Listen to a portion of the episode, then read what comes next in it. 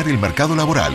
Ingresá a tallerderadio.com para ver los programas de cada curso. Operador de radio, locución, producción, edición de sonido, conducción, podcast y más. Además contamos con nuestra radio online equipada profesionalmente para poner en marcha tus propios proyectos. Comunicate info arroba tallerderadio.com WhatsApp 094 533 479.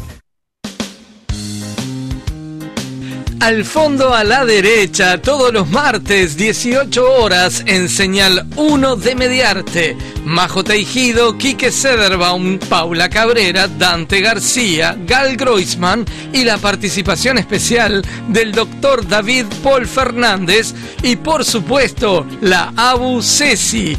Todos los martes, 18 horas, somos tu mejor compañía al atardecer. Al fondo a la derecha, ya nos conoces de antes. Al fondo a la derecha. Volvimos recargados con mucho glamour. Segunda temporada, estamos a full con Marco, Dante, Quique, Paula y. Ceci y el doctor David. En señal uno nos encontrarás. Al fondo a la derecha va a comenzar. ¡Ya arrancó el programa! ¡Espérenme que ahí voy!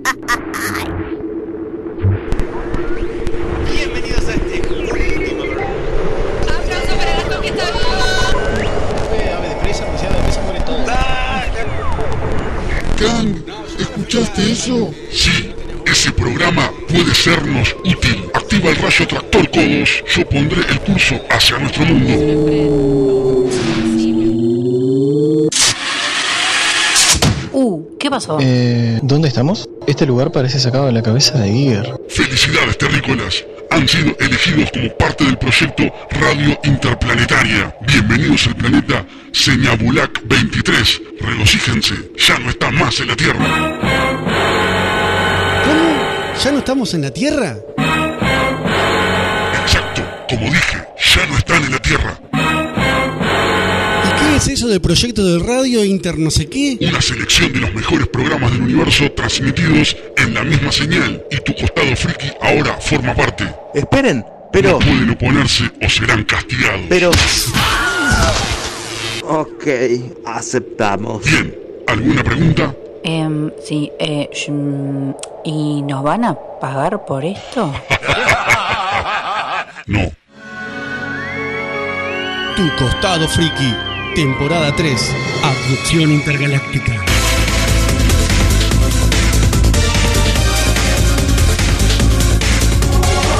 Buen jueves, bonito jueves. Hola, estoy ahí, estoy sola.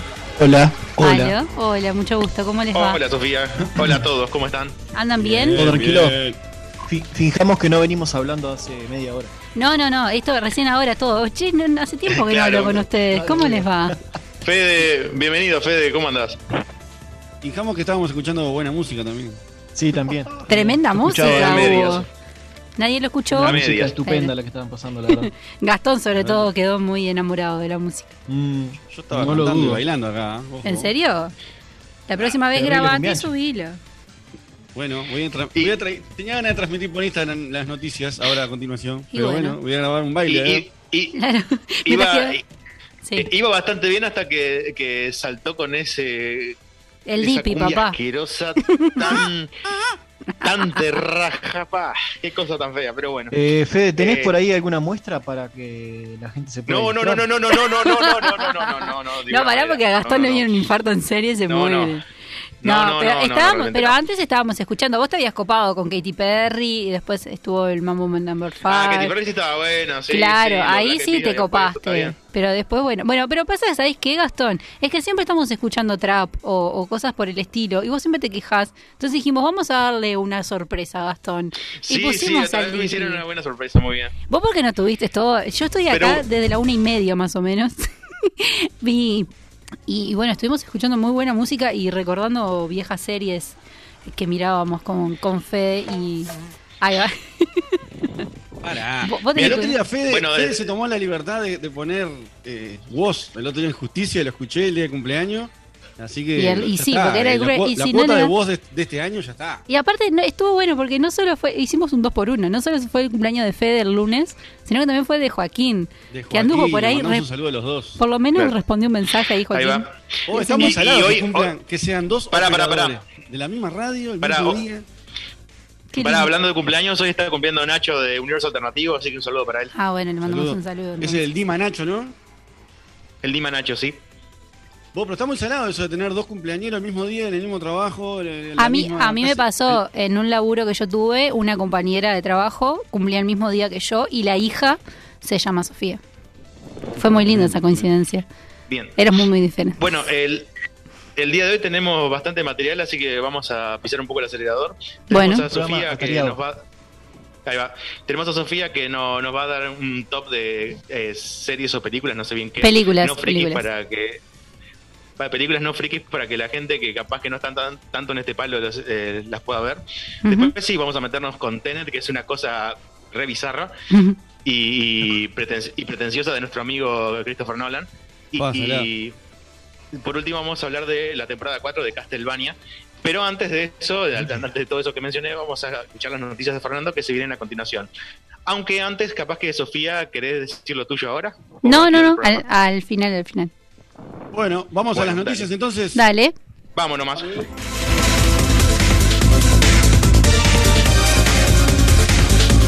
Este espacio es presentado por MXM. ¿Te gustó mucho una serie y querés tener una remera con una imagen de ella? El lugar ideal para vos es MXM. Lleva la imagen que quieras y en pocos minutos se convierte en una remera. También el local cuenta con un sinnúmero de diseños originales. Además, tazas, gorros, peluches y muchísimo merchandising más. MXM, MXM está en Narvaja 1702, esquina Paysandú.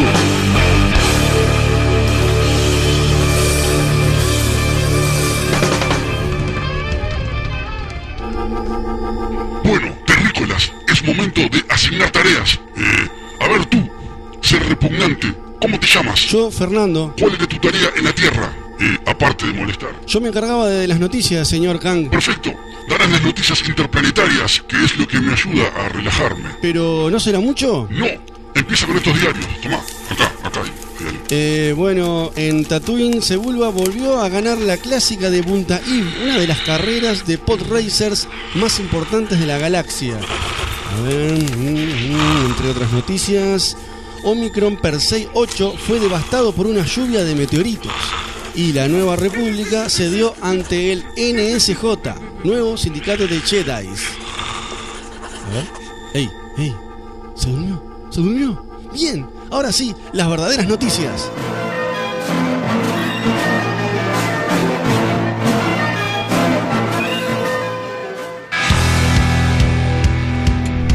Bueno, dale que vamos, vamos rapidito, vamos acelerados. Fernando, ¿tenés noticias? Tengo noticias, tengo, tengo muchas, tengo de todo un poco. Eh, estuve, estuve indagando en estos días y bueno, esto fue lo que encontré. Le mando un saludo a la gente de Instagram que me estaba viendo en vivo en este momento. Ah, te Me pusiste pintó- en vivo, te voy a, te voy a mirar entonces. Me pintó ahí, sí, recién prendí. Vamos a ver qué pasa. Eh, en, la, en la intro de, del- de la- de las noticias expliqué más o menos qué era, porque capaz no Para ver tu cara, que Bueno, ya hace tiempo que no te vemos, Fernando. Bueno, vamos arriba. Bien, Ya no dale. sabemos quién es ella. Claro. Para arrancar, eh, yo soy el doble de Fernando. Ajá. Bueno, para arrancar voy a arrancar con las noticias del cine, que a mí me gusta llamarlo el cineverso, ¿verdad? Netflix anuncia la secuela de Enola Holmes. No sé si vieron la, pri- la primera. Yo la vi. pero. Yo la vi en ¿La Hola viste? Holmes. Sí, me gustó mucho. Está buena, ¿no? Sí, está muy buena, sí. Bien, Enola Holmes obviamente hace referencia a la hermana de Sherlock, que es interpretada por Millie Bobby Brown, más conocida por Eleven, ¿no? De Stranger Things. ¿Es esa? ¿Es la misma? Es, es la misma, sí, sí, Sí, correcto. es ella, sí. Acá, bueno, la cabina de Vader me salió, pero pará, estás en todos lados, viejo. ¿dónde? Fede Cuba, bueno, un saludo es, para Fede Cuba. Pasa que me extraña mi compañero y no me mirá, tengo Yo ya salí crecido, del vivo, me aburrí de ver tu cara. Te aburriste, ¿no? Sí. Bueno, escucha, eh, Millie Bobby Brown, eh, como decía, de Stranger Things, y Henry Cavill, ¿verdad? Como, como Sherlock. Pero obviamente la, la- esta, esta película está más enfocada a, a la hermana. A Sí, casi Yo que no- ni los muestran a los hermanos Holmes. No, no. juntos. No, no, no. Es todo enfocado en ella y cómo va a buscar a la madre, ¿no? Bien, eh, yo cuando anunciaron esta película dije, ¿qué? Una película de Enola Holmes, ¿quién la conoce? Pero parece que es muy rico el personaje en los libros, ¿no? O sea, no es que solamente Sherlock Holmes y nada más. Parece que hay una historia de atrás. Capaz que le doy una oportunidad. Hoy que es mi día tranqui, que termino el programa, hoy los programas, porque estoy también en, ni muy diferente ni tan parecido. Eh, capaz que me doy una vuelta por ahí por Enola Holmes y la veo. Mírala, Así que está bueno, para la secuela confirmaron también a Henry Cavill y Millie Bobby Brown, que son como las estrellas de esa película. Así que vamos a darle una oportunidad a ver qué pasa. Yo a Henry Cavill, desde que estuvo con Superman, no, no me, no me cabe mucho como actor. Pero parece que esto hizo un buen papel en la que tiene pelo blanco, como es The Witcher. The Witcher. Sí, sí, el brujero. Correcto. el embrujado sería, ¿no? ¿Y en gallego cómo sería? El brujero. Ah, el, El brujero. Magias. El magias. El magias está mejor. El magias está mejor. Bueno, eh, rumor, rumor casi confirmado. Hablando del magias, ¿no? Mirá, ya voy a empezar a enganchar de vuelta en las, en las noticias. Hablando de magias, confirman casi el cameo de Michael Jordan. Obviamente era un mago a la hora de jugar al básquetbol, por eso lo metí, ¿no? Eh, Michael Jordan, que fue protagonista de Space Jam 1 o Space Jam a secas en el año 90 y pico. Gastón, vos que la viste. ¿Te acordás cuándo 94. Fue? 94, mirá. Fue hace bastante tiempo. Anda ¿no? bien, anda bien, Santi. Estaba en cuarto de escuela yo, mirá. Me comía los mocos en, en el 94. Yo no era nacida, así que. Vos no habés nacido, mentira, mentira. Y si yo nací en el Fede- Fede 95. Cuba ni, ni- ni los padres se conocían, ¿no? Mira, no- lo, lo Ah, pará, acá tan 96. diferente. 96. Pero Ah, por el 96. Ah, bueno, Ya entonces en ahí. sexto de escuela. Ahí ya estaba, tenía un año. 96 yo ya estaba en sexto, ¿eh? y pero Fede sigue sin nacer. Yo no, no había nacido Estaba todavía. Con el pericón y los piquitos. ¿Por qué no? ¿Por qué no? Bien. Bueno, como les decía, Michael Jordan eh, en Space Jam New Legacy, que es la segunda parte, que va a tener como protagonista LeBron James, o como dice Gastón, Negrón James, que es como el nuevo, el, nue- el nuevo astro, el nuevo astro de la NBA, de la NBA, eh, que ta, todo el mundo obviamente ya conoce, ¿no? Eh, Don Cheadle fue el que confirmó esto, Don Cheadle, que lo- nosotros lo conocemos por ser máquina de guerra en las películas de Iron Man y Los Vengadores, que en esta película va a ser el villano, ¿está? Va a ser el villano de esta entrega. Así que bueno, va a haber... Eh, está bien, fue, fue el villano de Iron Man, de Iron Man 2, de Iron Man 3. Sí. Vos, no, no muere más ese tipo. O sea, el, el tipo no, no tengo nada contra que muere, pero el personaje me tiene podrido, ya está. Máquina, no más máquina de guerra. Igual van a hacer una serie Armor Wars, así que ya está, no, olvídate. Bueno, va a haber rumores de que, o sea, Michael Jordan va a aparecer. No sabemos cómo, porque se acuerdan que Space Jam es una película animada en el mundo real y van En forma de fichas. Claro, sí. No, pero Parece no será ser- como un tipo un flashback. Eh, no, parece que va a ser en CGI. El Ah. rumor es que va a ser CGI. Dibujadito, ¿no? Como Sí. todos los Looney Tunes y todo eso. Pero bueno, esto lo vamos a hacer cuando? El 16 de julio que se estrena en HBO Max y cines también. Así Perdón, que bueno, pero el que tenga- Michael Jordan está vivo, ¿verdad? Sí, claro, sí, sí, sí. Ahí me ¿Y por- refiero- ¿Y, por, y por qué directamente no aparece él? Yo calculo que pandemia, ¿no? No, no, una, uno es eso y otro porque capaz que el guion no lo requiere, capaz que eh, Michael Jordan eh, te- tenía que aparecer en el guion animado, o sea, dibu- dibujado, ¿no? A Hasta que no veamos la película no vamos a entender el porqué, yo creo. Exacto, 16 de julio sabremos el por qué. Bien. Bien, y hablando de 16, eh, Netflix ya presentó los primeros 15 minutos. Ah, por uno, por uno. Perdónamela. No, no, Te podría decir los primeros 16 minutos de Army of the Dead, pero los vi y no son ni siquiera 15, son 14, así que no, no, entrábamos con calzador. entonces. Bueno, pero, vos bueno, ponele que sí. Casi, casi. Army of the, Dead, of the Dead, la nueva franquicia de zombies de Zack Snyder que vuelve a los zombies pasando por los superhéroes, ¿no? Superman, Batman v Superman, la Liga de la Justicia. Y bueno, nos presentan lo- los primeros 15 minutos. Esta película está protagonizada por Dave Bautista, nuestro Drax, el de la risa tipo... ¿Cómo me salió? ¿Me salió parecida o no? No sé. Bastante bien. sí. ¿Te acuerdas que se bien, así? aceptable, aceptable. Se presenta. Fernando en un cast de risas. Sí, eh, estuve, estuve en un banco de voces. eh, así que tendría que, que- que ver ahí si. Bueno, eh, en, esta, en estos primeros 15 minutos nos muestran el origen del brote zombie en Las Vegas. Vieron que, no sé si vieron el tráiler, el tráiler para quien no lo vio y nos sigue en las redes sociales, está en el Facebook nuestro, el Facebook sigue activo y, y es, como es el único lugar que se puede poner links, bueno, vayan al, al Facebook. Ahí, está a ver, ahí tenés la sonrisa, la risa, a ver. A ver. Ok. Ahí está, ahí está, ¿viste? Bien, bien, bien bien. Aparte te señala, Drax. Te señala. Ahí está. Bueno, eh, nos muestran el origen del, del brote zombie, que vieron que es todo luminoso, no sé qué. Yo no entendía, vos, es un apocalipsis zombie, claro, porque están en Las Vegas, está bien, está bien. Así que bueno, en, esta, en estos primeros 15 minutos nos muestran el origen de los tres protagonistas y eh, tuvo muy buenas reseñas. Parece que uno de los mejores piropos que le dijeron a estos, a estos 15 minutos de tráiler fue, fue que funciona en sí solo como cortometraje. Así que interesante, ¿no? Vamos a dar una oportunidad a los fanáticos de los zombies. Va por ahí. Me meto en el mundo de las series y acá quiero invitar a mi compañero Santi, porque MTV eh, va y viene con el tema de la música, no sé qué. Pero bueno, ¿se acuerdan que antes estaban los MTV Movie Awards? Sí. Bueno, ahora Sí. se cambió el nombre hace, hace un par de ediciones a MTV Movie and TV Awards. ¿tá? Donde Marvel parece que arrasó con todo, no solo con WandaVision, que fue como lo, como lo más notable, sino también con Falcon. ¿Los tenés por ahí, Santi? Si no, yo los tengo también. Sí, sí, los tengo acá. Pero agregaron el TV, pero ni, ni Falcon ni WandaVision salieron por televisión. Eh, en realidad, para la academia, para los. ¿Se incluye plataformas? Emmy, claro, para los premios Emmy y todo lo que tenga que ver no con cine, Sí. eh, todo lo que es streaming es TV. Ah, ¿tá? ok. Bien. Eso es Claro, como. pero, pero- pero aparte- pero- pero aparte los ves por televisión, con el Smart TV lo ves. Sí, también, por eso te digo. Pero, pero está bien lo que dice Sofi. No, no es precisamente hecho eh, para la Claro, para televisión, exclusivo de aire. televisión o de cine, Exacto. sino también se incluye en plataformas. Y lo que pasa es que si se van a limitar solo a TV, No, no claro. queda nada. No, si, si Queda- no hay nada hoy en no hay tele. nada. Hoy es todo plataforma. Los, lo- los concursos de esto de quién quiere ser millonario y todo eso. Sí, no, no tipo realities. TV. Y, Claro. y Channel. Y va, y documentales, exacto. Claro. Entonces, a lo que es dra- dramas y ficciones, va todo por ahí. Entonces, ¿qué hicieron? Si no puedes con el enemigo, únete a ellos. Ta, dijeron, venga, y, ta, y, y pintó por ahí. ¿Tenés los, los nominados ahí? Yo en, en la portada que tengo, Tengo, de tengo. la página, yo tengo la página que se llama Tiquitacas. Está Elizabeth Olsen y tu, tu Perfect. Espero que no esté escuchando tu pareja, pero está tu Perfect ahí en la, en la portada. Sí. Igual ella ya sabe que es tu Perfect, ¿no? Sí, sí, sí. Es como sabe, el sabe. permitido, ¿no? Sí, Claro, obviamente, Sí, obviamente. claro. Tiene que haber un permitido Che, una pareja, está perfecto. Mira, el, el- los MTV estos lo que premian es eh, no solo, o sea, cine también, sino también las series, pero solo las producciones de Estados Unidos, ¿no? Ah, claro, sí, sí. Y eh, esta, esta edición de ahora que fue el 16, se fue que se separó en dos por el tema de la cantidad de gente, el tema de la audiencia que no llama mucho y bla bla bla bla bla. Este, y, y ta, estuvo co- eh, conducida por una de las ganadoras también, eh, Leslie Jones y Snoop Dogg, el rapero. Snoop este. Dogg rapero, sigue vivo. Sí, sí, sí, sigue vivo. Sigue Wow. Las drogas están haciendo buen efecto.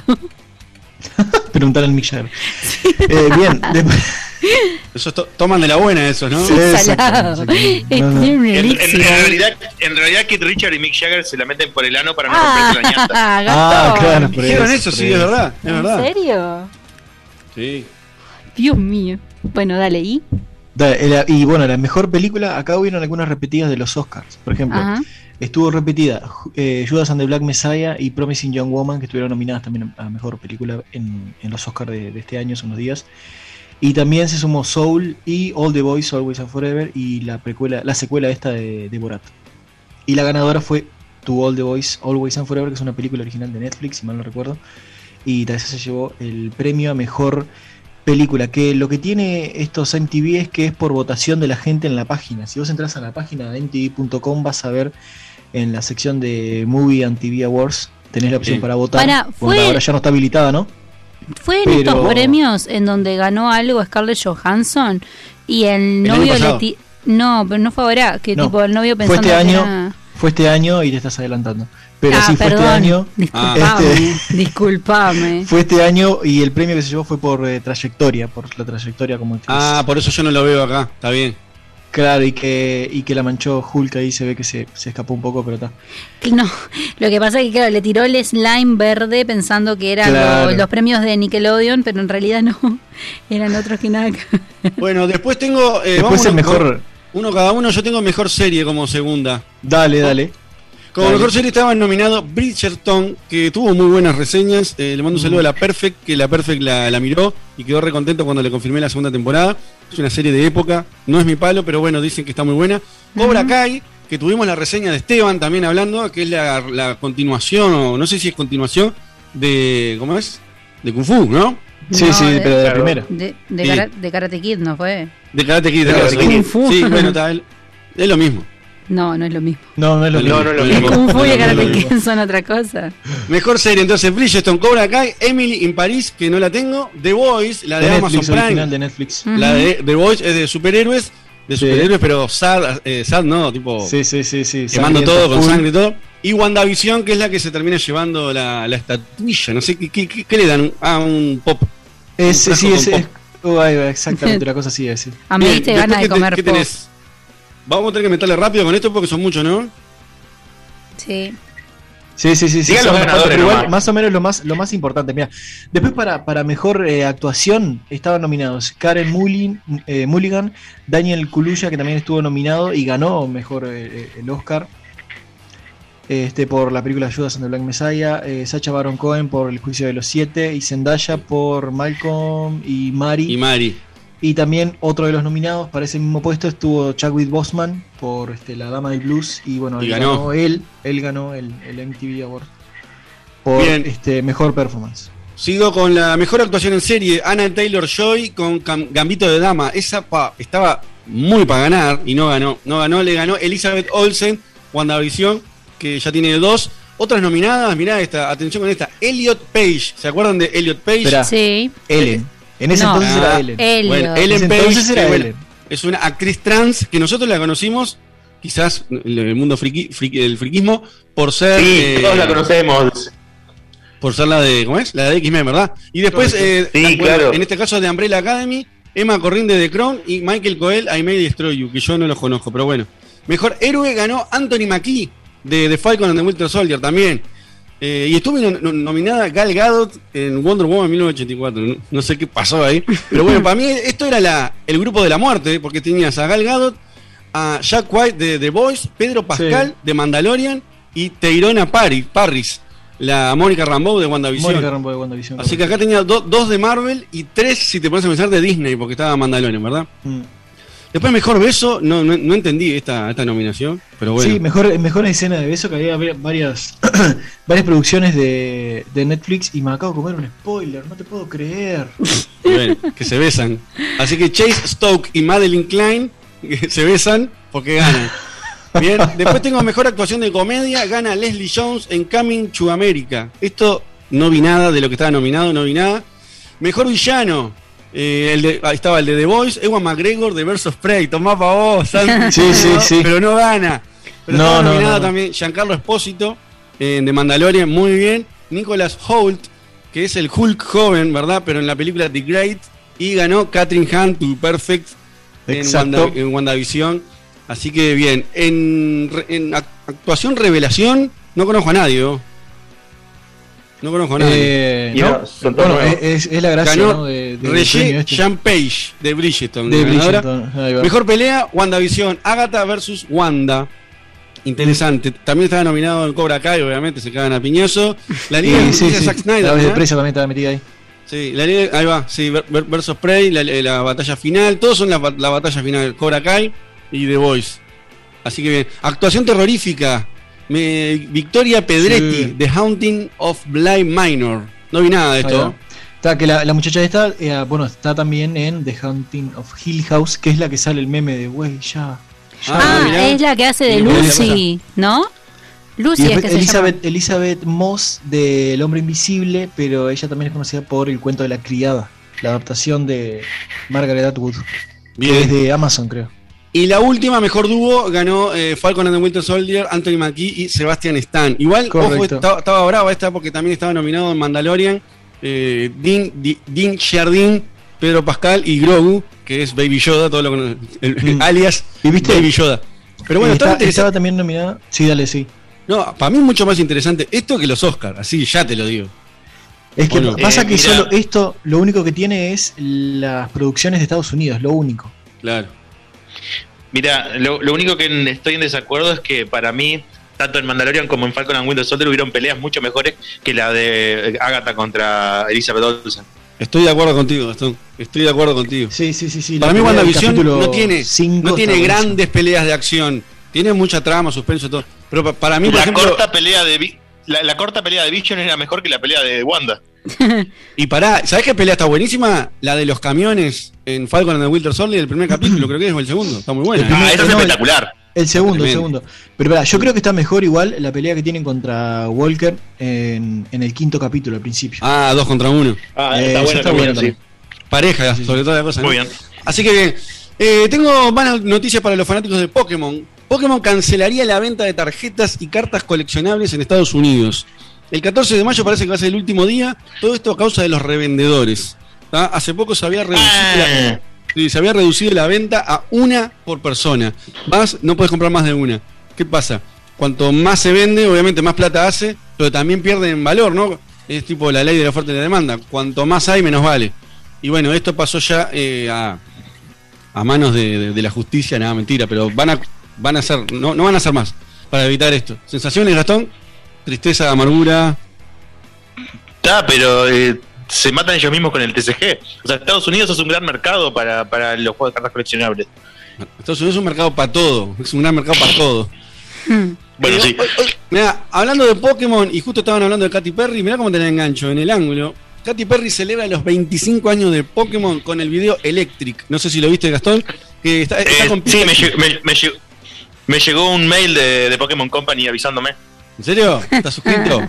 Sí, claro, eh, eh, estoy dentro de la página porque está, tengo registrado mis DS y ese tipo de cosas para campeonatos mundiales. Qué crao.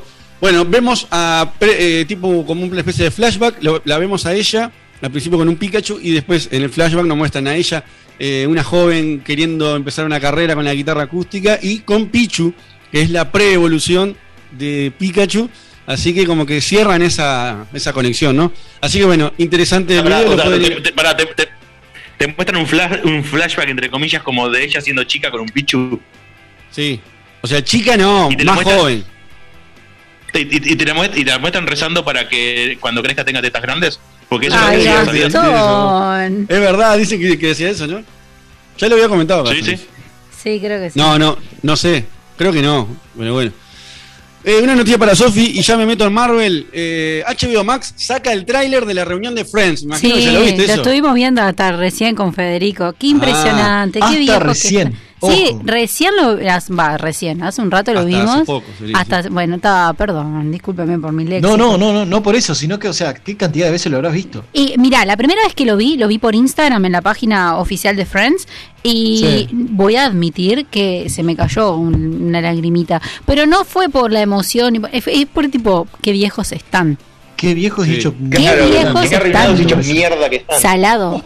Ellos son los que se conservan un poco más, pero ahora el Botox entre los hermanos Geller, amigos, se prende fuego.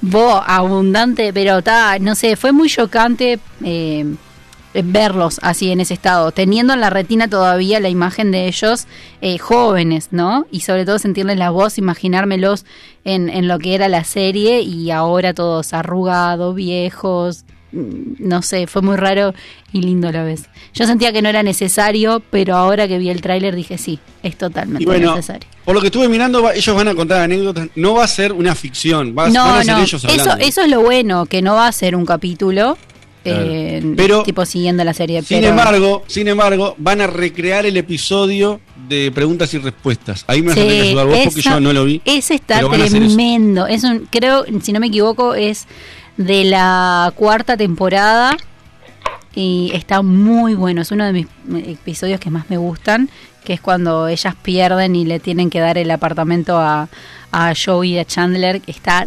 tremendo porque es un juego de preguntas y respuestas a ver quién se conoce más entre ellos y, y, ta, y terminan perdiendo por una estupidez en realidad. Bueno, esto lo vamos a ver el 27 de mayo en HBO Max. Así que Sofi ya anda contratando. Sí, pero si acá Me llega en meto- junio. HBO bueno, está. Max. Eh, Me meto en Marvel Studios o Marvel en general. El portal, a ver si me sale. That hashtag show. Bien, ahí metí un soplido tremendo ahí. Pero entró. Confirma de que Ghost Rider estaría en Doctor Strange 2, pero reboteado, ¿verdad? de nuevo, reboteado de nuevo. Ya tuvimos dos, con el gran Nicolas Cage y con el, el latino, eh, ¿cómo es? El Ghost Rider latino, no me acuerdo el nombre. Reyes. Ahí va, Reyes.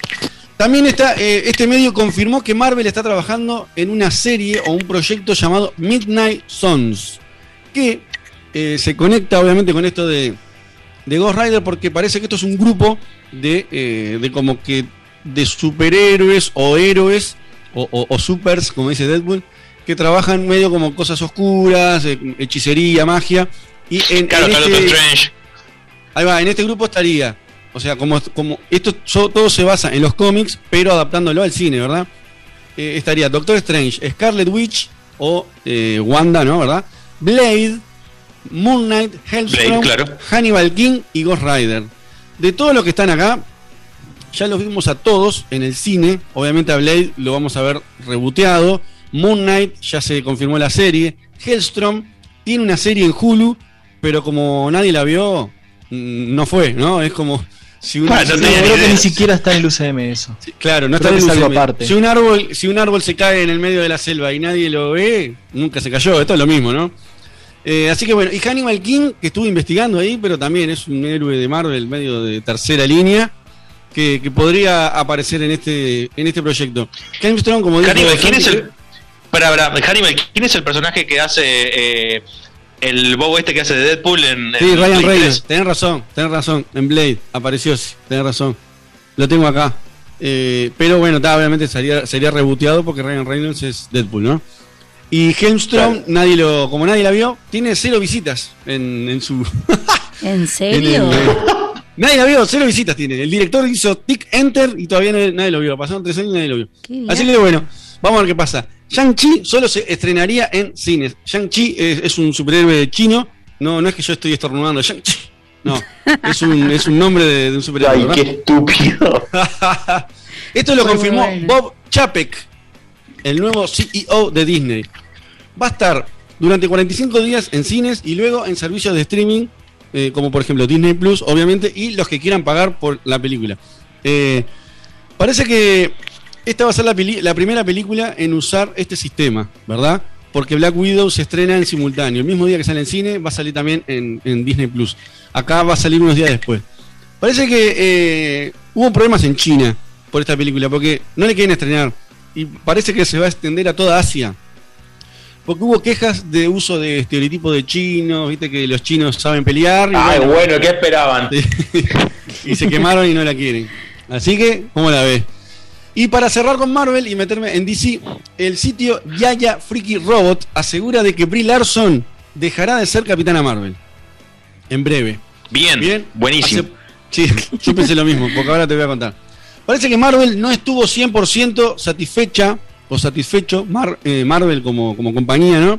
Con el cast de, de Brie Larson. Nosotros creo que tampoco. Hablo por mí y por Gastón y alguien por alguien más. Santi, Sofi. Sí, sí, por mí obviamente que sí. No sé. A mí no, no me terminó de convencer.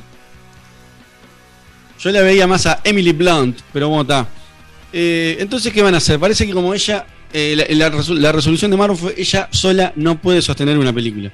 Entonces, y adaptaron el guion para que tenga más de dos protagonistas, para sacarla, para fletarla, digamos, en la tercera parte. Por eso agregaron a Miss Marvel y a Mónica Rambeau, con el nombre que no me acuerdo que tiene como superheroína. Pero bueno, eh, tendremos dos capitanes afros, si nos ponemos a pensar, porque tenemos la película de Capitán América con Anthony Mackie, que es moreno, afro o negro, como quieran llamarle, y Mónica Rambeau, que también, ¿no? Así que los dos capitanes de Marvel de, serían de, de piel de piel oscura, de piel no Serían sé cómo negros, se- decilo, decilo. Serían negros. sí. No, igual dije negro, yo sé, estaba todo, todo bien. Así que esto obviamente conecta con un rumor que se venía barajando también sobre Star Wars. Porque parece que el personaje Ma- Mara Jade va a ser interpretado por Brie Larson. Entonces es como que tipo si trabajas en Disney eh, no, no podés trabajar en Marvel. O sea, no es que no podés, pero es tipo, bueno, elegí porque si no. Así que bueno, eh, parece que este personaje apareció en novelas, cómics y videojuegos, pero nunca en películas, Gastón. Eso me lo podrás confirmar vos. Mara Jade, ¿puede ser? No, Se casó con. Sí, con sí, eh, Mara Jade- sí, sí, es un personaje exclusivo del universo expandido. Que hubo un momento en el que George Lucas liberó los derechos de Star Wars para que todo aquel que quisiera escribir una historia eh, que pertenezca al canon de, Star Wars lo podía hacer. Y hay pila de gente que hizo historias sobre, no sé, eh, lo que hicieron Luke Skywalker después de que terminaron las películas, lo que hizo Han Solo, que era- todo eso se fue al carajo cuando Disney compró Star Wars y todo el universo expandido ya no existe. Pero en ese universo habían inventado a la esposa de Luke Skywalker, que es esta chica que vos mencionaste. Bien, así que ella lo interpretaría. Me meto en el mundo de DC Comics o DC Films, pero antes una noticia, digamos, política, eh, de, de entretenimiento, pero media política, que involucra a DC, obviamente. Le- lo escuché hoy en Justicia con, con Nacho y me pareció Curi. que...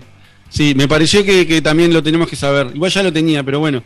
ATT anuncia la fusión de Warner Media con Discovery. ATT es como el Disney de DC Comics, ¿verdad? Es una empresa arriba del todo que compró lo que tenía DC, que era Warner, ¿entendés? Es como una especie de mamushka de empresas. Eh, en este caso la fusión es con Discovery. Esto puede ser una buena noticia para los fans de DC, porque cuando pasa esto, eh, queda todo bajo el mismo paraguas. Obviamente nace un nuevo gigante de la industria para enfrentar a Disney. Y esto hace que cambie de CEO. Parece que el, el el nuevo CEO de todo esto va a ser el de Discovery, que se llama David Zaslav, ¿verdad? Que él parece que es más amigable con el universo de DC y podría restablecer el universo si lo desea dándole una patada ahí a Walter Amada, que Walter Amada era el que, el que tranca todo, el que mete la cuchara y hace cagadas literalmente, es Walter Amada. Así que bueno, podría ser una buena noticia a futuro, ¿no? Porque de acá a que armen todo, pero bueno. Así que eh, va, va por ahí la cosa. Y sigo con noticias medio políticas porque Metro Goldie Mayer, no sé, ¿se acuerdan de cuando arrancaba Tommy Jerry, el león? El león, sí, en sí, la sí. portada. Bueno, también está a la venta. Y el mejor El postor viene siendo Amazon Studios. Va a pagar 9 millones de dólares por esto. A mí me parece como muy poco, pero bueno, está. Porque eh, parece que. No, sé, capaz, no será 9 billones, es mucho. No, me parece. Sí, una, cosa, una cosa mucho y otra muy poco. O es un ¿No será extremo 90 y me comí un cero? No, decía 9. ¿no? Bueno, Apple tiró una oferta, pero no, no agarraron. Así que bueno, MGM, como, como lo, lo podemos decir, Metro Goldie Mayer, posee eh, franquicias como Jane Bond, Robocop y Rocky. Y algunas más, ¿no? Obviamente. Pero vamos, vamos, vamos a ver qué pasa, ¿no? Y después eh, vamos con la última, que es de, de DC también, obviamente. Eh, según la fuente que estuve investigando, que es Tube Radio, un canal de YouTube con Carlos Eck, amigo mexicano, luego de la fiebre de superhéroes animados, porque hay como una fiebre ahí, ¿no? Eh, bueno, ahora con Invincible, ¿no? Eh, por ejemplo, se viene, ya está la, la serie de Harley Quinn, que es para adultos, porque tiene lenguaje soez, tiene escenas, no sé si Harley Quinn ahí ya es escenas lésbicas, ahí mucho, mucho chuponeo, mucha cosa. Y bueno, también está What If, que se viene de Marvel. Y eh, obviamente lo que terminó de cerrar esto fue el Oscar para Spider-Man Into the Spider-Verse, ¿verdad? Que es la primera película de superhéroes animada en grabar un- en ganar un Oscar. La industria se está dando cuenta de que los dibujitos, entre comillas, los que me están viendo pueden decir, pueden ver las comillas, ya no son para niños, ¿verdad? El futuro DCEU, o sea, el DC Extended Universe, podría ser animado y con, con películas o series canónicas al cine y de gran presupuesto. Parecía lo que está haciendo Disney, pero por el lado de la animación. Aún no tienen proyectos confirmados, pero seguro es el próximo paso a dar. Así que bueno, igual DC ya viene haciendo películas muy buenas. No vi todas, pero algunas eh, he visto. Y están tremendas. Gastón, vos creo que sos fan del, del universo animado. No, eh, no, están, están muy buenas, sí, la verdad. Tremendo, la- ¿no? Las películas animadas de DC le dan tremenda vuelta a, la- a las versiones con live action. Sí, sí, sí. Yo he visto un par ahí, Killing Joke, creo que el regreso del Joker, un par ahí que están tremendas, la de Batman del futuro también a mí, está muy buena. Esa está Y muy bueno, buena.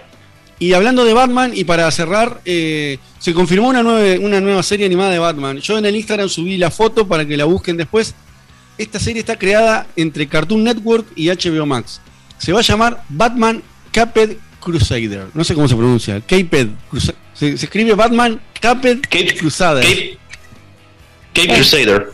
Ahí va, algo así. El que, el que está metiendo la mano ahí es J.J. Abrahams, que estuvo metido también en las de Star Wars.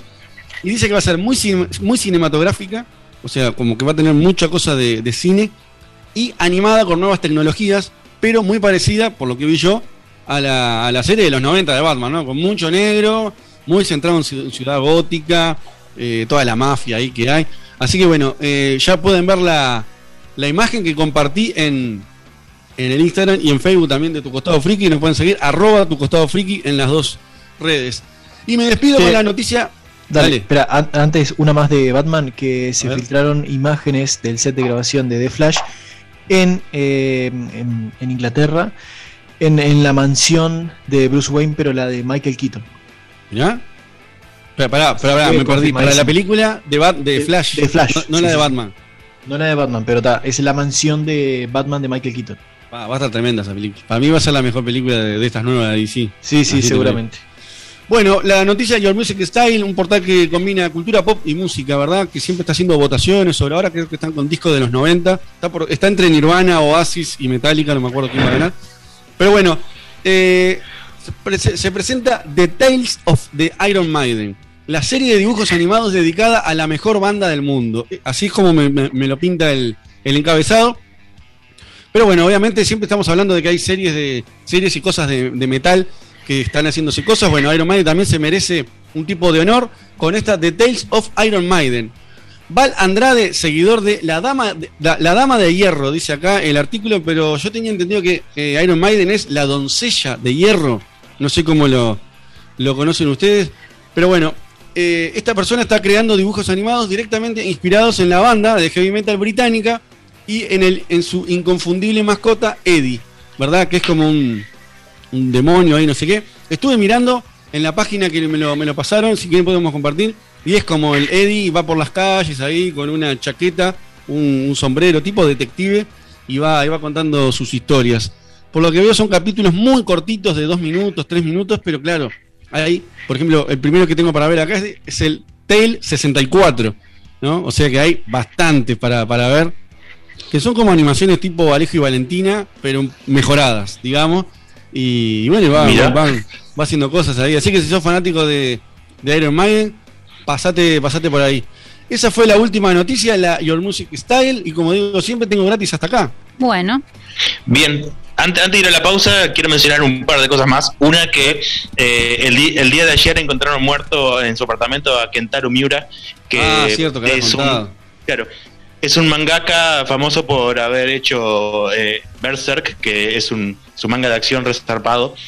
Y bueno, parece que en realidad, según las pericias, murió el 6 de mayo, pero lo encontraron recién ayer. ¡Puah! Salado de Eh, tiempo. por un problema sí, por un problema arterial, algo por el estilo.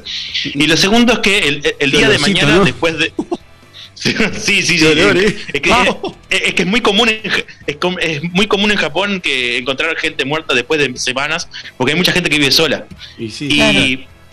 y lo, y lo otro que iba a decir es que eh, el día de mañana en Japón, después de eh, dos veces que se cancelara por, por, por la pandemia, ahora sí se va a estrenar la película Hirosen Shikandamu, de no Hadaway, que es una continuación de... eh, eh, es la, la siguiente...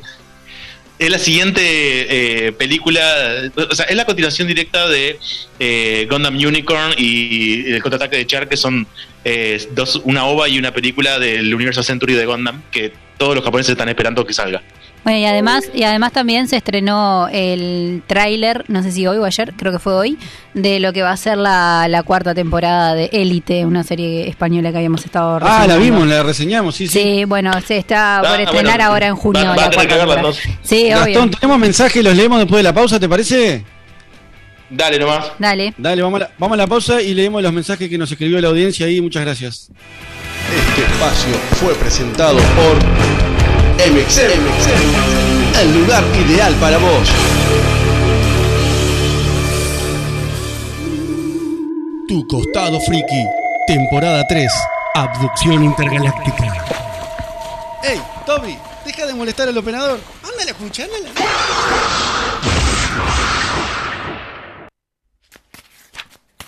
Por fin tengo la carta del mago oscuro. Tardé mucho, pero por fin es mía. Mateo, está servida la comida.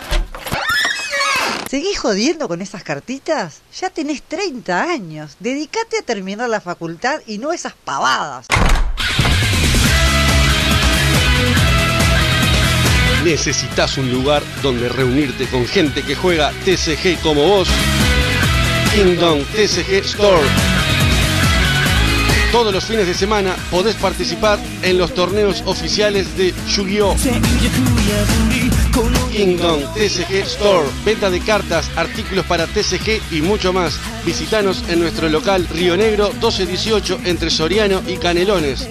Seguí nuestras publicaciones por Facebook en Kingdom TCG Store.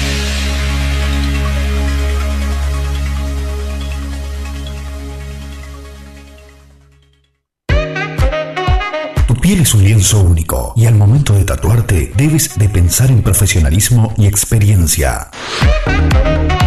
Para ello está Itsumo Inked. Itsumo Inked. Realizamos el tatuaje tal como lo pensaste. Itsumo Inked. Profesionales del tatuaje. Conócenos. Visita nuestra fanpage Itsumo Inked. Conéctate con nosotros. Escríbenos por Messenger. Síguenos en Instagram. Visítanos en nuestro local en la calle Río Negro 1218. Llámanos al 2-904 5593. Aceptamos tarjetas de crédito y débito. Reserva tu fecha con tiempo. Trabajamos con agenda. Itsumo Inked. Hacemos realidad tu idea. El lienzo lo pones tú. Hay un lugar con casi dos décadas de experiencia en el competitivo de Magic. Ese lugar es Wildwood. Vení a divertirte y aprender a jugar a este mítico TCG. Y para los jugadores avanzados, todos los viernes hay noche de torneos.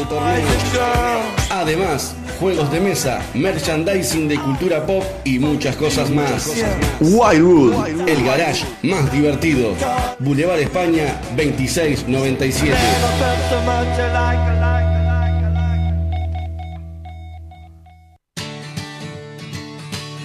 ¿Ya viste los cuadros de M-Cart?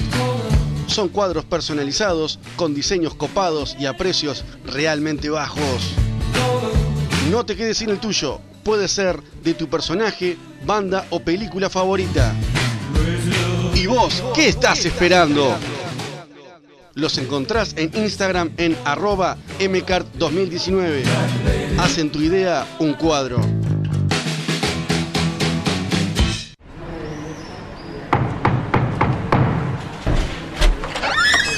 Tengo un dato para vos. Sí. Para vos que has estado recorriendo distintos consultorios odontológicos y en ninguno te arreglan los dientes como es debido. No busques más. La solución es Darwin Dent. El consultorio con 14 años de experiencia y miles de sonrisas logradas. Consultas sin cargo, rayos X, implantes y muchos trabajos más de la mano de los profesionales más destacados en el cuidado dental. Darwin Dent, Azotea de Lima 4323 bis, esquina Albesia, a pasos de la iglesia Pompeya. Aceptamos tarjetas de crédito. Horario de lunes a viernes de 9 a 11.30 y de 16 a 20. Sábados de 9 a 13.30. Contacto 094 541 338. Mail darwindent.hotmail.com.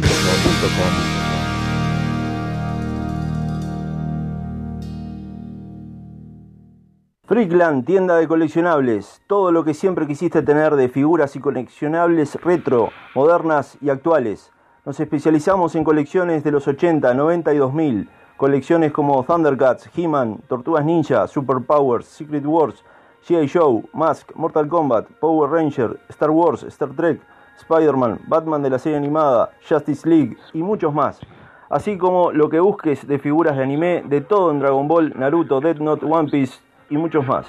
Figuras modernas como Marvel Legends, DC Universe, figuras de videojuegos, figuras de personajes de series o de cine. Lo que no tenemos te lo buscamos, presupuestamos y traemos.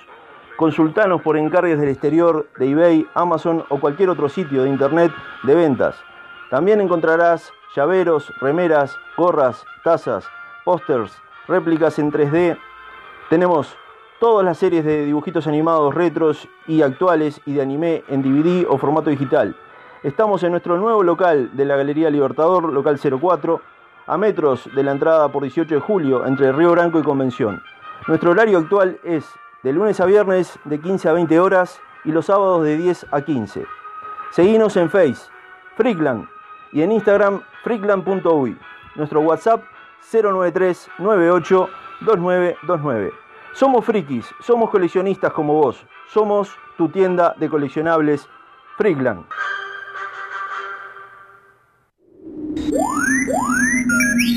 Hemos terminado los ajustes de la nave nodriza para recibir mensajes desde todo el universo. Comunícate con nosotros vía Facebook o Instagram en arroba tu costado friki. Número de WhatsApp 097-290-571. Sumate al chat en vivo de YouTube arroba mediarte UI. Ahora que continúe la transmisión. El juego comienza en 3, 2, 1. La vida misma es una cuenta regresiva. Todos lo comparan. Para los mortales es simplemente una lista de cosas. Pero para nosotros los frikis, it's ranking time.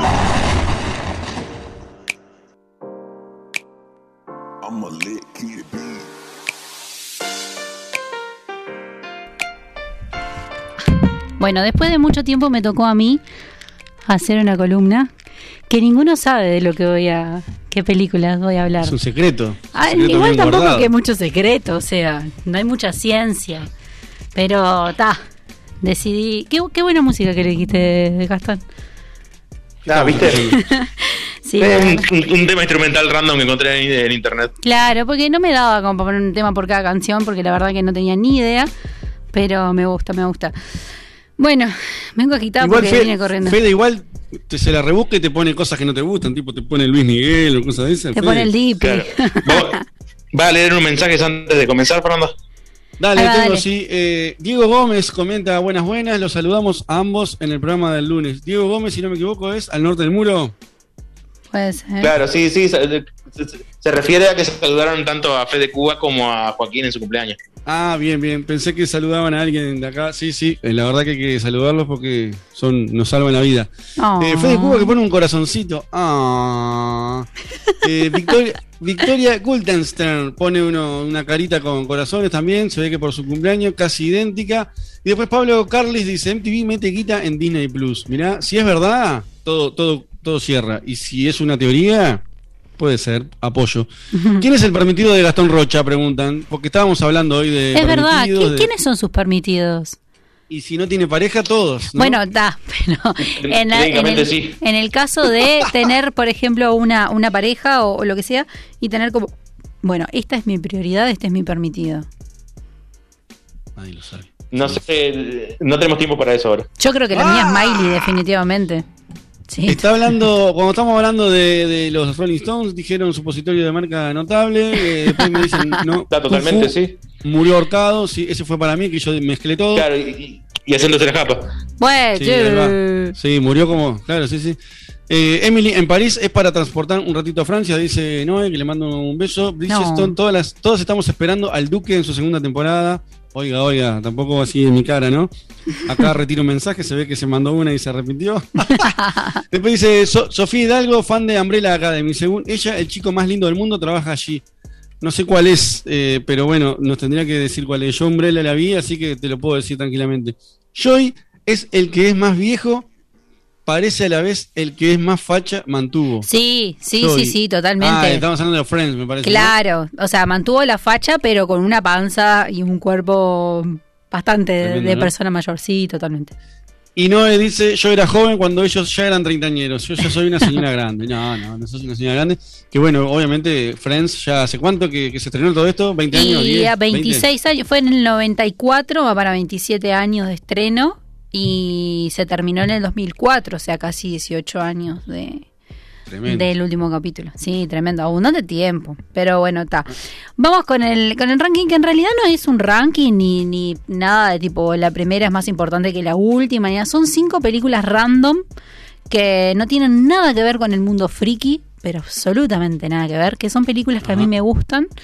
Eh, no necesariamente están ordenadas en, en un orden de me gusta más o menos. Capaz que la primera sí, pero está muy, muy discutido. En principio vamos con una película que eh, se llama, o se titula en español, 500 días con ella. Es una película americana que se estrenó en 2019. Eh, uh, qué lengua trabada. En el 2009. Que es muy linda y rara a la vez. Es- Para, para, ¿cómo se llama en inglés? Eh, qui- 500, no sé cómo se dice 500 en inglés, la verdad no tengo ni idea. 500 Days of Summer, que en realidad que es como un juego de palabras porque la principal se llama Summer. Y ¿No, es con Soy de Chanel? es hoy de Chanel, exacto, la, la actriz principal, eh, que es, es Summer justamente. Y es muy linda película. Muy linda, tiene como una historia entreverada ahí de por medio. Se da a entender algunas cosas. Ah, viene mi Fernando domicilio. Muchas gracias, amigo. Te quiero un montón. Eh, tengo Para, para, servicio. no, no, no, es el del que el loco está enamorado de ella y por un lado te muestran la imagen cómo es lo que él piensa que va a suceder y después lo que sucede Claro, realmente. eso, eh, o- porque la película gira en torno a eh, él, que ahora no me acuerdo el, el nombre del, del Joseph principal. Gordon Levitt, el que hizo de Robin, el policía Robin en la trilogía de Nolan. Bueno, la verdad Ese, no tengo ese ni es idea. él. Ni idea. Eh, Bueno, la, la, la idea es, eh, o sea, gira todo en torno a Ham- eh, Tom Hansen, ahí va, es el, el nombre, el nombre del, del, del actor principal, o sea, del, principal, eh, que conoce a Summer, ¿no? En el trabajo y él se enamora de una y ella está en cualquiera. Eh, se empiezan a llevar bien, empiezan a tener gustos en común, todo fluye perfecto, salen en el trabajo, es todo muy lindo, se juntan fuera del trabajo, tienen como una relación muy linda que incluso se puede llegar a interpretar como una relación seria. El tema es que ella le dice, vos, tipo, mira que yo no quiero nada serio, pero a la vez le demuestra todo lo contrario, como que van a una IKEA, un IKEA, sería como un Sodimac acá, no sé qué, y tipo hacen como que toda una recreación de una familia en una casa, y es todo precioso. Y, y él súper ilusionado, se decepciona, todo pasa como, como si estuviese realmente enamorado y como si realmente fuese una pareja. Pero ella demuestra como un poco de desinterés. ¿Qué pasa? En esa escena que decía Gastón, es en una escena que ella lo invita después de haber estado un tiempo distanciados, porque ella deja ese trabajo, se va para otro lado. Eh, la invita, lo invita a Tom a su casa y él se imagina, ahí se divide la pantalla en dos, en la película y te muestra la expectativa y la realidad.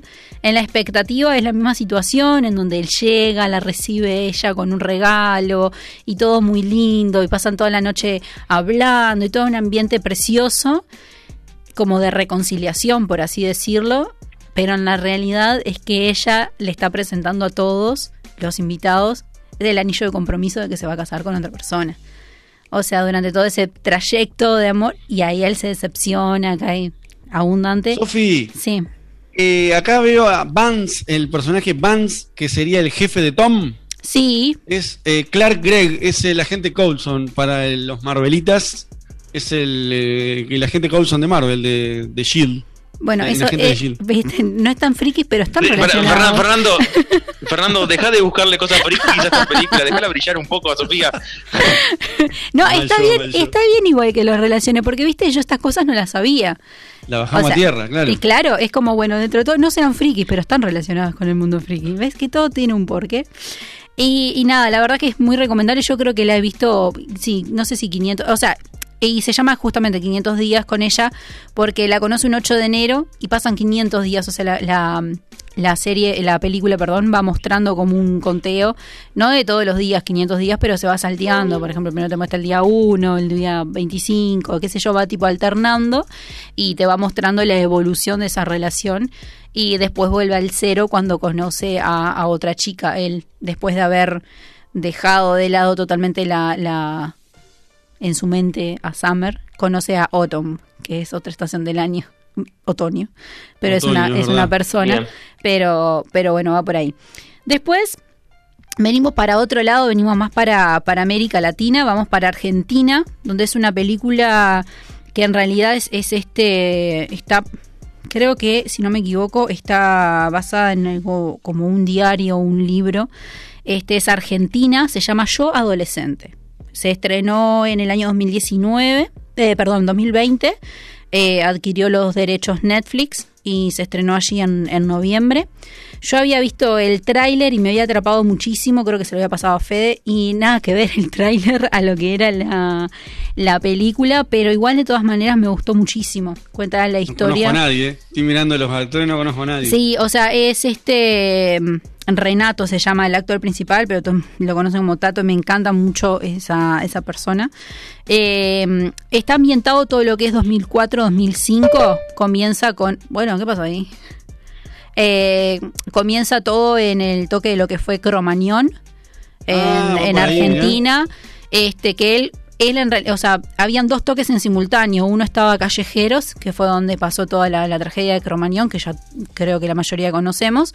Y a la vez estaba tocando Árbol, que es otra banda argentina, que él justo estaba en ese toque, entonces entra como la desesperación y te ambienta en, en ese tipo. O sea, en esa, en esa época en donde Argentina, la juventud estaba muy eh, rara la situación por todo lo que había pasado en Cromañón, toques cancelados, eventos, mucha. ¿Esto es todo basado en esa historia real, así tipo todo real? ¿o No, no, no, no es basado en Cromañón, es justo me- empieza en esa época, o sea, es todo basado en ese Ah. tiempo en donde estaba todo medio como cancelado de cierta manera, por así decirlo, eh, por todo lo que había pasado en, en Cromañón. Cuenta en realidad la, la historia de Sabo, que es como un, en realidad como un eh, sobrenombre que le ponen los amigos. Porque, eh, Sofi, está- Sí. es inspirada en un registro literario po- post-cromañón, de- es una blog, blogonovela. Claro, Yo porque adolescente. claro, Tipo exacto. libro. O sea, Esabo es una persona real que existe Sí, sí. en Argentina, era un adolescente en esa época que es- está contando su historia y lo cuenta a través de un blog, es verdad, en, en internet, que él sube todo lo que le pasa eh, y en base a eso, por eso te decía que no, no es un libro, sino que es basado más en, en- en como una especie de, da- de diario íntimo, como quien dice, de, de esta persona. El final son totalmente diferentes, spoiler alert. Él fallece en la película, pero en realidad está vivo. Este, pero claro, todo en realidad pasa porque eh, esta, esta persona está adolescente, tras la muerte de su mejor amigo que se, se mató, este, empieza como a vivir varias cosas, ¿no? Entre, entre la muerte de su mejor amigo, eh, problemas en, en lo que es la secundaria, digamos, el liceo, eh, eh, temas con problemas con su identidad sexual y un montón de cosas. Es como que empieza como a, a pasar muchas cosas en base a eso Eh, en un punto se entera de que va a ser padre de una persona que tiene pareja. Es como muchas es, es como mucho lío y a nivel adolescente pero pero trata muchos temas así tipo sensibilidad en ese momento de Argentina no El- la poca atención por parte de los padres em, cosas, eh, vida adolescente, por ejemplo, descubrirse a sí mismo que le gustaban también los hombres, entonces este va, va por, por varios, por varios lados. Eh, un día se recontramama y le confiesa a su mejor amigo que él estaba enamorado de su mejor amigo. Y, y él en una tipo le deja de hablar y él piensa que Mamado le confesó su amor, pero en realidad le confesó que se quería matar. Entonces era como muchas cosas que, que puede llegar a vivir un adolescente en esa época y en ese tiempo que creo que la mayoría de los adolescentes argentinos que pueden haber vivido esa situación de lo que fue Cromañón muy de cerca podía haber tenido pensamientos en cuanto a eso. Fue, fue, Bien, fue raro. este, moraleja, si sos, si- moraleja, si sos tapado, no te mames. O capaz que sí, capaz que de última te sirve. Mm. Escuchá, eh, ti- pinta bien eso, te, está bueno. Yo no, no tenía ni idea que era basado en esto. Estaba Sí, mirando eso, está- estoy mirando el verdadero, lo que publicó el verdadero y está cerrado. está Ahí salado. va, está, está muy buena. Yo la vi la primera vez, o sea, ya te digo, me basé en realidad lo que muestra el tráiler, pero nada que ver. Está, va mucho más allá de lo que muestra el tráiler y está, está muy buena. Así que es, es totalmente recomendable. Después vamos para otro lado que totalmente nada que ver. Porque se va para otro, está, otro, ot- otro pueblo, porque es en Reino Unido, es en otra época, es en otras cosas, que es Orgullo y Prejuicio, que creo que es una de mis películas y libros favoritos en la vida. Creo que es fácil, la he visto 500 veces o más. Mr. Darcy. Ah, Sí, sí, está señor Darcy, por Dios, es, es increíble. O sea, es un libro que salió en 1813, escrito por, por Jane Austen, y la película está hecha en el 2005. Eh, nada, el orgullo y prejuicio eh, te ya te como que te da un spoiler de, de las personas en realidad. El orgullo vendría a ser él, que es el señor Darcy, y el prejuicio vendría a ser ella, que es Elizabeth. Eh, nada, es, es todo basado en época, ¿verdad? Este, en, en Reino Unido, en esa época No conozco donde... a nadie, ¿eh? Eh, la principal, Elizabeth, es la que hace de. Creo que también Elizabeth en Piratas del Caribe. Y ha hecho otras Menos películas. cultura de Piratas del Caribe. Pero Keira King. Keira. buah, Star Wars Episodio 1, La amenaza fantasma, Gastón. Keira, sé que se llama Keira. Interpretó a Sabé en el 99. No tengo ni idea. pero- Esta actriz, Keira Knightley. Claro. Knightley. Ahí Sí. va, esa, esa misma, no, me sale el apellido. Es difícil. Bueno, la cosa es que son eh, cinco hermanas, o sea, em, comienza con- como que son cinco hermanas en, en esa época, ¿no? Este, en donde los padres a ellas le- les arreglan, están los matrimonios arreglados por conveniencia, eh, por tema de platas. Eh, nada, aparece un vecino nuevo, un tal señor Bingley, que compró Netherfield Park, que es tipo una casa y un parque gigante, y tipo ella es como, bueno, está. Y aparte, lo, lo que más me, me da gracia o me da como esa cosa, ¿no? Que el padre primero tenía que visitar al hombre, o sea, a la persona por la cual estaba interesado que se casen con sus hijas, para justamente después presentarles a sus hijas. Es más, ese era una familia súper extraña porque había, eh, extraña para la sociedad de esa época, porque había presentado a sus hijas de, de menores, tipo 14, 13 años, ya la habían presentado en sociedad, o sea, las habían abierto a, bueno, tienen posibilidad de casarse. Y era como raro en ese tiempo de que tan chicas se presentaran en sociedad. De todas maneras, eh, era lo más normal del mundo ese tipo de costumbres. Claro, De hecho, claro, ponele, vos era- tenés, te- te- te- tenés- tenés relatos peores en la Biblia donde Sí. te venden por cinco vacas. Sí, por eso mismo. En este, en este tiempo te venden por conveniencia, digamos, económica, para, porque en realidad aparte es una familia donde tiene cinco hijas mujeres, en donde se llegaba a morir el viejo, el padre, cagaban porque perdían todo, porque nada quedaba en herencias de ellas, porque justamente iban al hombre. En este caso, en esta familia, toda la herencia recae en un primo, que es el señor Collins, que es realmente irritante, eh, que bueno, que también aparece en Piratas del Caribe, que es, es uno de los ingleses. Eh, y, y bueno, y le tratan de arreglar un casamiento por conveniencia justamente del primo con, con Elizabeth, o sea, era intrafamiliar también todo, era muy raro. Y la cosa es que ella conoce al señor Darcy, que es Todo el mejor. familia. Sí, todo queda en familia. Era mm, el señor Darcy, que es, es una persona este, muy orgullosa y muy seca, muy serio, muy así. eh, que ella lo conoce y le parece una persona totalmente. lo prejuzga justamente y al final termina todo muy muy lindo se terminan enamorando y es muy bello.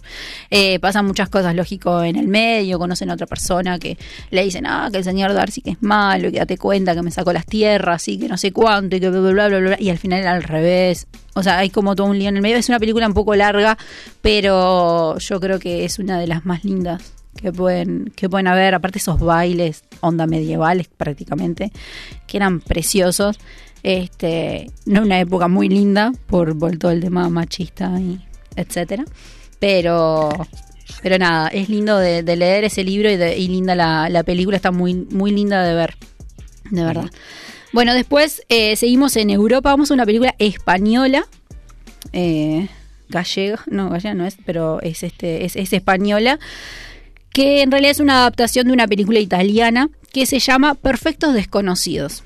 La vi, ¿La viste? la de los celulares. Sí, está muy, está muy buena. buena. esta película. Yo me la Yo vi la, recomendaron. la versión italiana, vi yo. Sí, ah, no, yo vi la versión española, me la recomendaron mis padres. y Yo dije, "Mm, ¿qué voy a mirar ahora? Y la miré y dije, no, qué buena película. Este es una, mm, es una película en la que es una cena en donde van tres parejas de amigos, este, son, son parejas entre ellos, de diferentes edades. Hay unos que son un poco más jóvenes que otros, otros que ya tienen hijos, otros que, que los hijos le chupan un huevo. Eh, y ¿No después son tres parejas y uno más? son tres parejas y uno más. ¿Dije Ah, ta, ta, cuatro O, o dije? No, sí, son tres parejas y uno. O sea, son siete personas. Ahí va, y un soltero, ahí va. Ahí va. Y entonces eh, se juntan a una cena, qué sé yo, cada uno hablando de sus temas, bla, bla, bla. Y ese día justo hay una luna roja. totalmente exagerada, ¿no? Se van al balcón donde se va a presentar esa luna roja, no sé qué, y ahí como que sienten un cambio. A la de la pareja más joven, a ella se le ocurre hacer un juego. Como a todo el mundo le sonaba el celular, le llegaban mensajes, qué sé yo, eh, pone y dice, bueno, está, durante la cena nadie va a usar el celular. Vamos a dejarlos todos arriba de la mesa y al que le caiga una notificación, mensaje, llamada, aplicación, lo que sea, lo va a leer para todos. Entonces, eso es un peligro, porque ahí todo el mundo empieza a dudar y empieza a andar tipo, no, qué sé yo, mi teléfono no. Y ta, y entonces ahí hay uno que, que dice, vos loco, tipo, mira, yo estoy con un amante, era uno de los casados, tengo un amante, me llega mandando un mensaje, vos decís que es tu teléfono, porque eran justo el mismo. Este, y bueno, está, sí, está, está bien. Hacemos ese cambio, qué sé yo, ta, se cambian el celular, dejan arriba en la mesa y ahí empiezan a surgir un montón, Ah, pero un montón de Se Empieza a secretos. cruzar todo, aparte. Se entran a cruzar que uno es gay, que el otro lo engaña, que el otro, le- eh, la mujer era, eh, no, el, el esposo era este cirujano plástico y la esposa en realidad se estaba haciendo las tetas con otro, que otro era psicólogo y se estaba tratando, o sea, era como un quilombo y se empiezan a entrar tipo a enterar de cosas que eso va generando como una incomodidad en esa cena y va quedando Una todo tan bola de nieve de tenso y se se va hace no totalmente, totalmente, es justamente perfecto desconocidos, porque todos crean tipo, ah, toda la pareja perfecta, no. Y al final está muy salado también. Y al final está muy salado, no vamos a arreglar, pues ya arreglamos No, bastantes no. finales, pero de eso, verdad creo que es una de las mejores, de las mejores películas que, que estaba nombrando. Pero Está sí. Netflix. Está en Netflix, se puede ver. Este, ¿Cuál de las dos? Yo vi la italiana. No, la española, la española. Y, ¿Pero cuál de las dos está? ¿No sabes? La de. Netflix, la de Netflix está Sí. la española, porque yo lo vi ahí. ¿Cómo? Y la italiana la habré bajado de, de Y- Torrent. Y, sí, Plus. puede ser. Este, pero no, la verdad que es tremenda película para mirar, eh, Perfectos Desconocidos. Y por último, que sí, esta sí se merece el mejor puesto, porque esta sí que puede ser que me sepa los diálogos o lo que va a pasar, porque de verdad estoy enamorada de esta película y nunca me canso de verla, que es Los Duques de Hazard. Ah, esa, esa es bastante friki porque es bastante clásica, ¿no? Pero es, es la, o sea, Los Duques de Hazard en realidad es una serie del año del moco de, de Estados ¿Qué película Unidos. pensé que ibas a decir? ¿Cuál? Tok Tok. ¿La Tok viste, Tok no? es muy buena película, sí Ah, la vi. pensé que ibas a decir esa, Sí, la vi. No, está, no, no, no. No, no, esta Perfectos es desconocidos, en Netflix hay dos. A ver, ¿cuál? ¿Están las dos? Y sí, la española, la, la- la española y la italiana. No, me parece que no. Está la- hay una española y me parece que hay una argentina. Y puede ser que le hayan hecho una adaptación los argentinos, la verdad no no no tengo ni idea, no estaba al tanto. La voy a buscar. No, mexicana, perdón. Mexicana. Mexicana, y española. Bueno, Mexicana la española española. yo es la que vi y es la que estaba recomendando porque la verdad que es excelente. Es muy buena película. Y al final te es, es espectacular. Si es el mismo Em, final, está muy bueno. Sí, yo calculo que sí, que debe ser, debe ser todos como adaptaciones de lo mismo y la historia debe ser más o menos. Es más, creo que era una obra de teatro. Eh, eh, perfecto, desconocido. Y bueno, la Bueno, primera, como había dicho, era. Ya, ya voy, Gastón, para. Ya, ya termino, ya termino, no me eches. Eh, son Los Duques de Hazard, que es una película que está hecha en el 2005. En, en donde, bueno, está actuando Johnny Knoxville, más conocido como en Jackass. Ah, y está también Owen Wilson, ¿no? No, Owen Wilson no. Ahora no estoy encontrando el nombre de él, pero es el que hace Stifler en. Ah, Stifler, ahí va. sí, Sí, sí, sí, en, sí. ahí va, en- ¿Cómo es que se llama? Igual esto es un Pie. reboot de la serie Sean, Sean Williams. icónica, ¿no?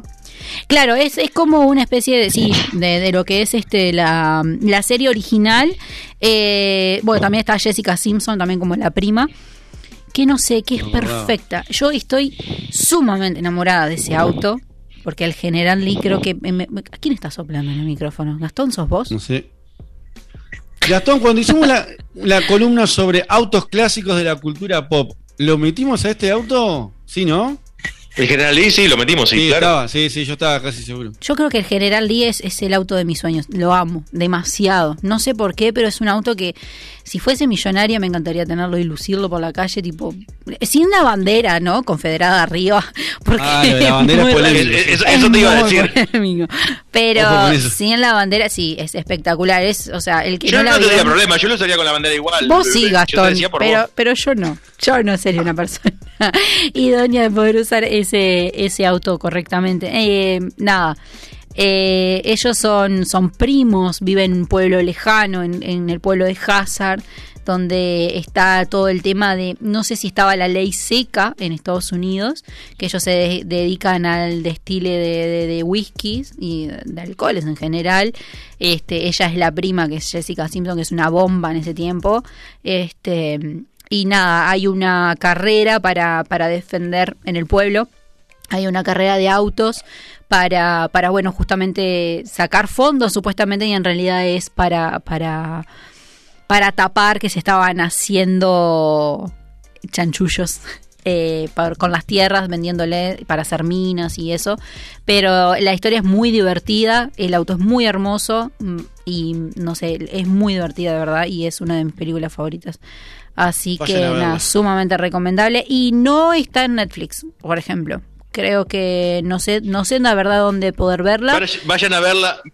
Vayan a verla a Outflix. Ya- Yo me la descargué Sí. en Ares hace 3 millones de años y la tengo en un Gastón, pendrive. ahora así que me acuerdo que sí que, que hablamos porque creo que estaba es un Dodge Charger Es un Dodge mismo Charger de auto de Toretto 63. pero nada más que Es con modificaciones ¿no? pero era el mismo auto del 69 también Y aparte, además, recordemos que tiene una bocina muy característica. El General Lee, que es buenísimo. Esa. Es como la cucaracha, exacto. Bueno, y hasta acá mis recomendaciones de películas. Hasta ahí tenés gratis. Acá, acá tengo gratis y porque Gastón me está echando. te pasaste cuatro minutos Excelente. Maldición. Sí. Bueno, no pasa nada igual. Nos vamos a la pausa y Dale. enseguida venimos con Tenet. Ok. Tu costado friki, temporada 3, abducción intergaláctica. Creo que venimos bien, ¿no? yo creo que sí y usted qué dice Lord Vader El emperador no comparte su evaluación optimista de la situación.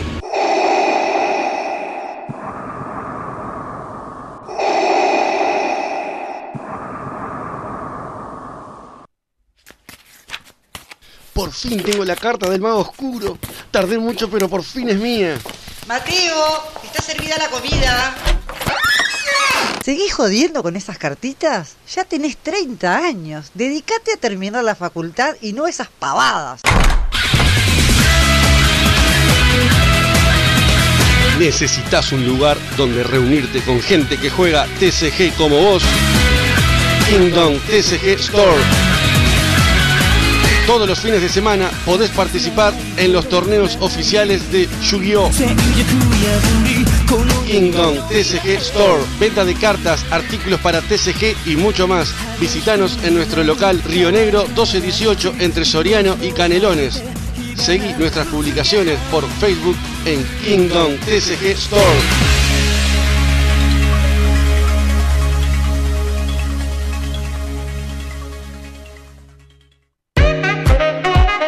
Tu piel es un lienzo único y al momento de tatuarte debes de pensar en profesionalismo y experiencia. Para ello está Itsumo Inked. Itsumo Inked. Realizamos el tatuaje tal como lo pensaste. Itsumo Inked. Profesionales del tatuaje. Conócenos. Visita nuestra fanpage Itsumo Inked. Conéctate con nosotros. Escríbenos por Messenger. Síguenos en Instagram. Visítanos en nuestro local en la calle Río Negro 1218. Llámanos al 2 904 5593. Aceptamos tarjetas de crédito y débito. Reserva tu fecha con tiempo. Trabajamos con agenda. Itsumo Inked. Hacemos realidad tu idea. El lienzo lo pones tú. ¿Ya viste los cuadros de M-Card? Son cuadros personalizados con diseños copados y a precios realmente bajos. No te quedes sin el tuyo. Puede ser de tu personaje, banda o película favorita. ¿Y vos qué estás esperando? Los encontrás en Instagram en arroba mcart2019. Hacen tu idea un cuadro. Tu costado friki, temporada 3, abducción intergaláctica. Miren, es la nave de Planet Express. Estamos salvados, vienen a rescatarnos, ¿verdad? ¿Verdad? ¡Muerde mi trasero metálico! Este espacio es presentado por Darkside Bros, el Freaky Store del Uruguay.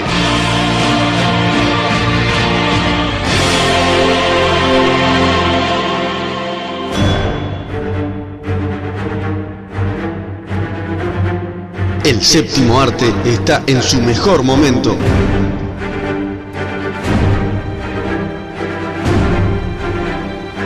Y los frikis estamos más que contentos.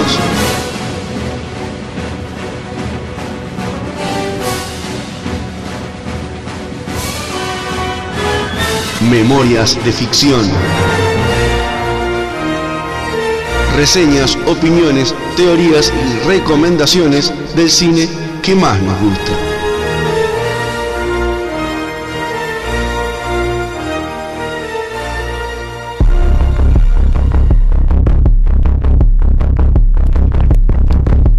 Bueno, ¿están ahí? Estamos. Bueno, hablen Estamos de, acá. de, de Fernet, que es verdad, ¿verdad? Que yo cu- cuando vi que iban a poner, pusieron Tenet y yo leí Fernet, así que Estás toda tomada. Sí, Está toda tomada. así que los dejo para que hablen ustedes solos. nada. ¿Fede la vio? Preguntale a Fede si la vio. ¿La No, creo No, que, que dice, la haya visto. Dice que no. No es una. No, no. No, no. Así que están solos ustedes tres. Bueno, Todo no se suyo. duerman, che. No, no, no, Bien. para nada. Bueno, arrancá Gastón como quieras. Yo arranco, bueno, eh, Tenet es una película eh, británica estadounidense eh, que tiene de todo, eh, acción, eh, drama, eh, espías, viajes en el tiempo. Eh, está dirigida y escrita por Christopher Nolan, que yo cuando la empecé a ver, vi los primeros 20 minutos y dije, pa, esto es re Christopher Nolan. Yo no sabía quién era el director. Busqué en internet y era él. o sea, ya tiene su marca personal. La marca personal que consiste en inventar un concepto nuevo, aparentemente científico, y explotarlo en toda la película. Como pasó en, en- en Inception, como pasó en Interstellar. Ahí va, eso te iba a decir. Las últimas que he visto de él fueron Interestelar, Inception y tal, la, la de Batman, ¿no? Pero la de Batman me parece que va es aparte, juega en otra liga, ¿no? Claro, sí, no, son las más, este, irónicamente son las más realistas, entre comillas. Sí. Vos, igual te voy a decir una cosa eh, que no sabías que era de Nolan. Nosotros tuvimos un par de, de- de- de- de semanas hablando en las noticias, o sea, estuve yo hablando. Sí, sí, sí lo sé, pero no te presto tanta atención. No, vos tenés que decir, decís tan, tanta información que me cuesta retener todo. No, ¿te acordás que él defendía a muerte todavía estrenar esta película en, el- en los cines? Cuando pasó todo lo de la pandemia, Warner no quería, que no, que sí, que no, que no, y creo que le terminó ganando, pero obviamente la recaudación fue bajísima por razones obvias, ¿no? Claro. Pero igual no anduvo mal. Pres- Presupuesto 225 millones y recaudaron 365. Es un poco más de lo que se invirtió, pero obviamente son números fríos esto y en realidad no es una buena recaudación. Pero como fue un año No, raro, no, no, no es para nada. no, pero es un año raro en que todo el mundo jugó a recuperar y no y no a ganar, ¿no? Sí, o sea, ya, con la pandemia en la que estamos, ya llegar a este- esta cifra eh, es un logro, sí. Pero uh, en un año normal, eh, si una película al menos no duplica su, su presupuesto de- en, ganancia, no, es un fracaso. Bien, entonces Tenet, como dijiste vos, una película de, de todo, ¿no? Thriller, espía. Yo para mí es una película más que de todo eso, ciencia ficción. ¿Qué querés que te diga? Ciencia ficción abarca todo eso, ¿no? Porque... Puede ser. Ah, y ta- ah, ya- ya ¿hablaste de los protagonistas ya? No, todavía no. No, no, no. Porque cuando nombraste No, no. A, a Batman se me hizo familiar un actor, pero bueno, dale, dale vos. Claro, porque está Michael Caine también. Seguro. Claro, sí, e- ese tipo está en todas las películas que hizo Nolan. Salado.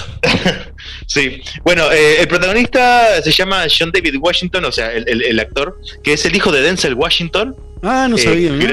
Sí, gran actor de- de- del cine estadounidense. Sí, sí, ganador de Oscar. este, terrible nombre es Denzel Washington. Sí, sí, totalmente. El, el otro gran protagonista de esta película es Robert Pattinson, que después de haberlo visto acá dije, pa, no me parece tan mal para Bruno Díaz. Es que no es tan mal actor. Nadie lo No, ve no como. Pero lo que pasa es que el loco tuvo, vos, fue protagonista de la saga Crepúsculo de como ocho películas. Y ahí todo el mundo lo ama, ¿viste? Yo vi otra película que está él también, que se llama Recuérdame, media romántica y no sé qué. Pero después yo qué sé, no está mal, no lo veo como Batman, pero tampoco veían a Affleck como Batman, así que. Claro. Después tenemos a Elizabeth Debicki, que es una actriz franco-australiana, bastante alta, un metro noventa mide, que es la, la rubia eh, interés amoroso barra eh, cómplice de- de- del, del protagonista. Eh, medio rara la relación esa. Claro, es media rara, sí. es muy extraña. Eh, después tenemos a eh, eh, Dimple, Dimple Kapadia, que es una actriz hindú, que está ahí metida en el negocio del del no, de- del, del tráfico de armas, que está, está, está media está, está media, media heavy esa parte. Está Michael Caine, que aparece solamente en una escena nomás hablando con, con, con el protagonista, pero bueno, este es Michael Caine, así que hay que nombrarlo. Y tenemos a eh, Kenneth Branagh, que es un eh, actor teatral eh, nacido a ver, en Reino Unido, sí, a pesar de que hace como de ruso en, en esta película. Es verdad, sí, habla medio raro, ¿no? Sí, está, está bueno el papel de él. Y bueno, ¿de qué se trata? ¿De qué se trata Tenet? Eh, yo vi que anduviste preguntando por internet si alguien la entendía, Fernando. Sí, en este momento justo estoy en el chat. Si querés, te leo 5, 4, 4 5 mensajes de, personas. Por ejemplo, el último que tengo justo me respondió, me respondió el portero. Porque se lo mando, obviamente, a los últimos chats que, que tu costado friki mencionó o, o estuvo. Eh, portero me dice, la vi, pero no la entendí. ¿Vos? Porque la, eh, la- la pregunta era: ¿viste la película de Nolan, Tenet? Bueno, ok, pero ¿la entendiste? Eh, portero me dice, no la entendí. ¿Vos? Y la entendí, pero no 100%, ¿no? Hay cosas que se te escapan, porque ahora nos va a contar, nos va a contar Gastón. Diego Recalde, director de los, documentales Tangalanga, me dijo que no la vio, pero la va a ver. Después, eh, las chicas de M-Cart ah, ta- también andaban, andaban por ahí. Para, déjame ver. Eh, Uni Alternativo, supongo que es Alejandra. No, no la vi. Me dicen por ahí. A- al norte del muro, me dice, yo no la vi, la tengo pendiente. Hay mucha gente que no la vio porque, no sé, como que es difícil entrarla, ¿no? Entrarle, ¿no? Pero bueno, también eh, Freak and Geek, una cuenta. Lo eh, que pasa- No es tan complicada, pero bueno. Está, está, está, está difícil algunas cosas, ¿no? Porque si- tienen términos muy. Muy. Lo que pasa que es una, es una película de- ya, ya al saber que es una película de Christopher Nolan, ya te, te pone en el modo defensa porque sabes que va a ser complicada y te va a reventar la cabeza. Sí, pero yo igual, yo la, yo la vi porque me dijeron que está muy buena y que había viajes en el tiempo. Entonces, obviamente le di una tremenda oportunidad. Pero obviamente para mí no es una película de viajes en el tiempo, como, como si nos vamos a poner puristas, ¿no? Pero tiene algo, tiene algo. Que todavía no terminé de entender. O sea, eh, la trama empieza, ¿no? Empieza con un atentado, no sé qué. Y parece que están fabricando Sí, en el quiero, futuro. quiero- quiero saber. Para, para. Dale. Para, quiero saber, Santiago, qué, qué puede decirnos sobre esta película. Ah, sí, sí, obvio. Sí, que, o sea, en cuanto a viajes del tiempo, no, no, no es como lo conocemos, lo cual está bueno porque te pone un, un nuevo, una nueva temática, una nueva forma de viajes en el tiempo. O sea, porque ahí estás viendo no solo el tiempo para adelante, sino ni para atrás, estás, estás viendo el, el tiempo en reverso. Las dos cosas estás viendo, porque hay momentos que, que hay gente eh, normal y gente invertida, tipo que, o sea, entre ellos dos se ven, a- se ven al revés, se ven caminar para atrás. Y, la, y Eh, también la misma persona, la misma persona en un lapso de tiempo está en, am- en, en el, en, el, en el espacio que el tiempo corre para adelante Está y en el espacio que el tiempo va, para- va en reverso. ¿No vieron la, la primera misión que ellos van a hacer? Que se enfrentan contra unos, eh, digamos, Sí, militares explican todos de negro, que, que te lo después terminan siendo ellos mismos, pero más adelante, y, y los otros vuelven para atrás. Es una locura, te explota la cabeza. No, eso, eso está zarpado. Eso está zarpado, sí. Pero ta, ese es el concepto que inventó Christopher Nolan, que es para eh, resaltar su propio ego, que eso es lo que no me gusta del tipo. Que ta, estas películas son básicamente, miren lo zarpado que estoy, cómo invento esto y les vuelvo la cabeza a todos. Ámenme que soy su dios. Y bueno, está, por algo está ahí, vos, nosotros estamos acá hablando de él. Claro. Pero bueno. Bueno, ¿de qué se trata Pará, la película? Me, me faltó uno. Pro juego, una cuenta de Instagram, me puso. La empecé y no la terminé. Yo la vi en dos partes, tengo que reconocer. Tipo, apagué, no sé, me fui a dormir y al otro día la terminé. Perdón, du- dura dos horas y media, ¿no? está salada. Claro. Eh, bueno, ¿de qué se trata la película?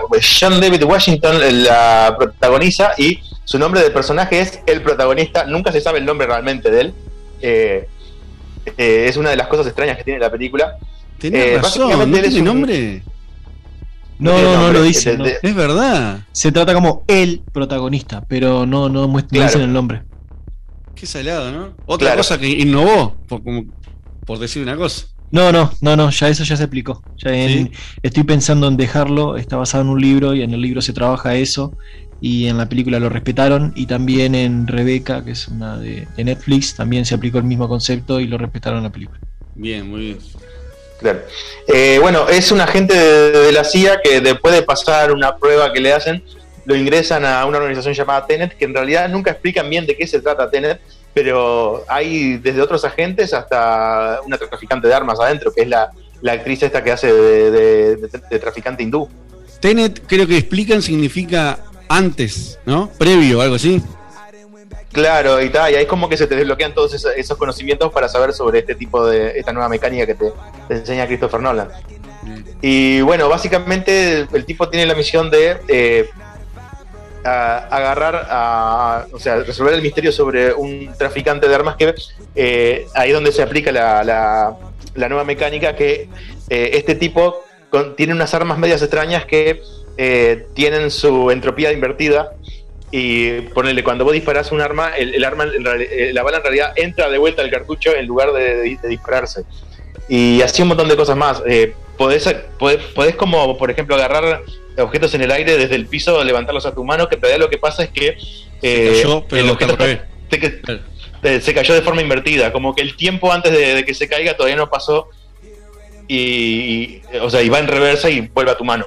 Eh, es un concepto bastante interesante y ta, según dicen, este traficante eh, obtiene esos objetos del futuro que se lo envía a gente del futuro que quiere, no sé, modificar o cambiar el, el- el- el- el pasado. Esa es básicamente la premisa de la película. Y pero da- pará, hay un problema más grande que es que eh, eh, nosotros estamos viviendo eh, supuestamente en un mundo que va de pasado a presente, a, a futuro. Y ellos están al revés. Pero ¿qué pasa? Eh, si cada vez más cosas empiezan a ser invertidas, eh, se, se- eh, se- se va a empezar como a chocar los dos mundos, ¿no? O sea, vivir en, convi- en- en- con- conviven el, el mundo común y el invertido, pero va a llegar un momento que el invertido parece que va a ser más fuerte y todo va a ir para atrás hasta que desaparezca todo y sea el fin del mundo. E- Ellos también luchan contra Claro. algo de eso que, que es complicado hasta de entender, no sé. Claro, el, el problema es que eh, el protagonista y Neil, el personaje de Robert Pattinson, eh, tienen que encontrar un objeto que está dividido en nueve partes, que viene del futuro también y una vez ensamblado se puede activar como un dispositivo que empieza un algoritmo medio extraño y, e invierte toda la entropía del mundo de una sola, lo cual causaría todo un colapso y se iría todo el mundo al carajo.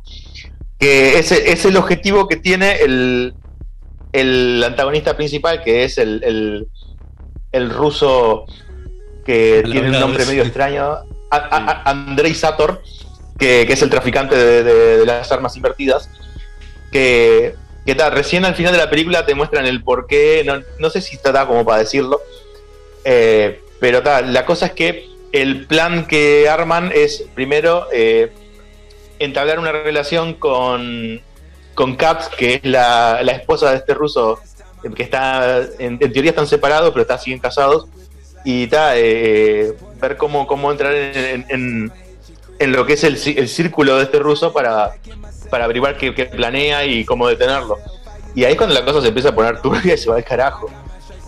O sea, el, el ruso ese está, está turbio en serio. Está tremendo eh, las escenas de acción, obviamente. La, la escena de la carretera, que, que él está yendo en el auto y de repente él se mete en la máquina esa de invertir y él termina siendo uno de los conductores de otro auto que se da vuelta. Y cómo, cómo es cuando vos estás en el mundo invertido, la gente camina para atrás y te ve a vos raro. Porque claro, si vos estás viendo a alguien invertido, es porque ellos también te están viendo invertido a vos. Tipo la teoría de los imanes, Claro. ¿no? Como que se repelen, aunque los juntes, siempre se van a terminar separados. Y, y bueno, y, y- y dada esa entro- entropía que se, que se muestra, los, las escenas de acción son excelentes porque las peleas, por ejemplo, hay una pelea que, está, que es muy curiosa, que es la que hablábamos, ¿no? De, de dos personas iguales, que claro, se adivinan todos los golpes, tipo, te voy a pegar a la derecha y te tapo el puño, no sé qué, y después te das cuenta que eran las, mismas- las dos mismas personas que luchan igual, por lo tanto, saben, saben cómo, cómo pelearse. Saben sus movimientos, claro. Claro, y, y como por ejemplo cuando uno le gana y le hace una vuelta a Carnero, vos, vos la ves al revés, pero después cuando te muestran la otra perspectiva, ves esa misma vuelta a Carnero al derecho. Y, y lo, lo que No, hacía el otro Eso, eso está resarpado. está muy salvado. Sí, sí. Eh, para, para algunos que no hayan entendido todavía, cuando estamos hablando del tema de la entropía, la entropía es una magnitud física que es lo que le da el orden coherente a los sucesos que ocurren en la naturaleza. Eh, por, por qué unas cosas suceden de una forma y no de otra? Por ejemplo, eh, si vos acercás eh, dos objetos, uno, uno que está caliente y otro que está frío, y, lo, y lo- haces contacto con ellos, lo que va a suceder es que el, calor de, que está caliente se va a transferir al frío y el frío al, caliente, y eventualmente van a terminar en una temperatura eh, equivalente. Eh, es, es muy extraño, o sea, no sucede que el que está caliente se, se vuelva aún más caliente y el que está frío se vuelva aún más frío. Eh, en, en- un sistema de entropía invertida podrían pasar ese tipo de cosas que no tienen sentido en nuestra realidad. Y acá lo, lo, lo aplican con el tema del tiempo, que eh, vos tiras una piedra, pero en la versión invertida la piedra vuelve a vos porque se invierte el tiempo en el que lo tiraste. Tremendo, sí. eh, Eso por más que lo entendamos ahora así tipo, ah, sí, te entendí. Obviamente, eh, la Cuando, cuando ves la película es otra cosa. Claro, y, y otra cosa, y, y por más que veas la película tampoco terminás de entenderlo. O sea, una- obviamente una película es para entretener y, tal y todo, pero si querés entenderla 100%, ahí ya es más complicado porque es algo que todo se maneja en teorías, ¿no? Por eso siempre le pregunté a la gente eh, si la entendió o no, no sé qué, ¿no? Acá, por ejemplo, tenemos mensajes con respecto a esta película. Eh, el portero que se sumó acá a la- al chat dice: People, saludos cordiales, un abrazo grande para Fer y, eh, y por supuesto para el dios del friquismo, ¿verdad? Que el dios del friquismo me parece que sos vos, Gastón. Pero bueno, Sí, por y de-. Guantelete Uruguay dice: Nolan está despegado. No hizo ni una película mala todavía. La cagada es que no va a ganar un Oscar por hacer casi siempre ficción. Y para la Academia de Hollywood, si no haces drama, no haces cine. Tiene, tiene, tiene bastante razón, tiene bastante razón, así que va Sí. a tener que hacer algún drama, alguna comedia dramática. Algún drama de ciencia ficción. algo de eso, ¿no?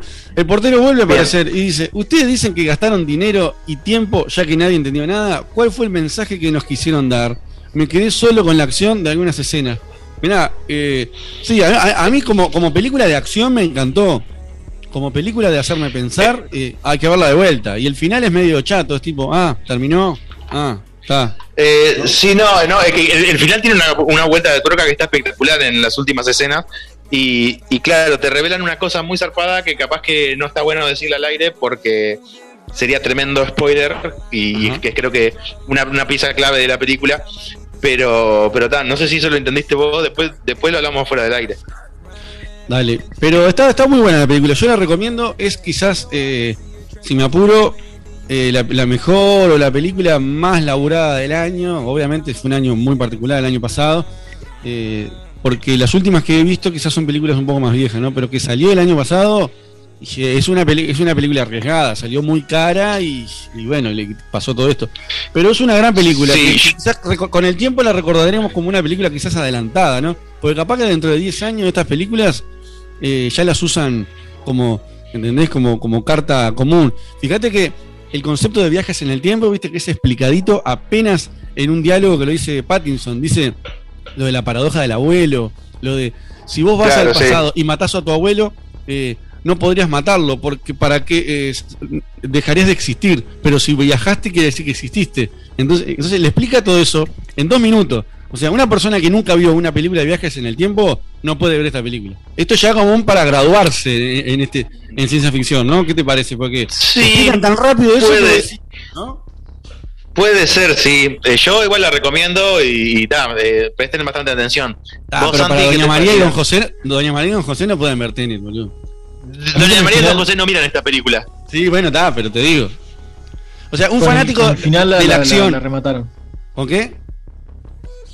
Con el final la remataron. Ese final sí es, es terrible vuelta de tuerca y está, Sí, está- tremenda está vuelta de tuerca zarpada, sí. sí. Vos, pero pará, tú, por ejemplo, a tu tío, ¿no? Que tiene, yo que sé, 60 años, que le gustan las películas de Chuck Norris, la de Van Damme, Schwarzenegger. ¿Le recomendás esta película solamente porque hay tiros, piña? Y no va a entender nada, boludo. Yo que sé, es brava.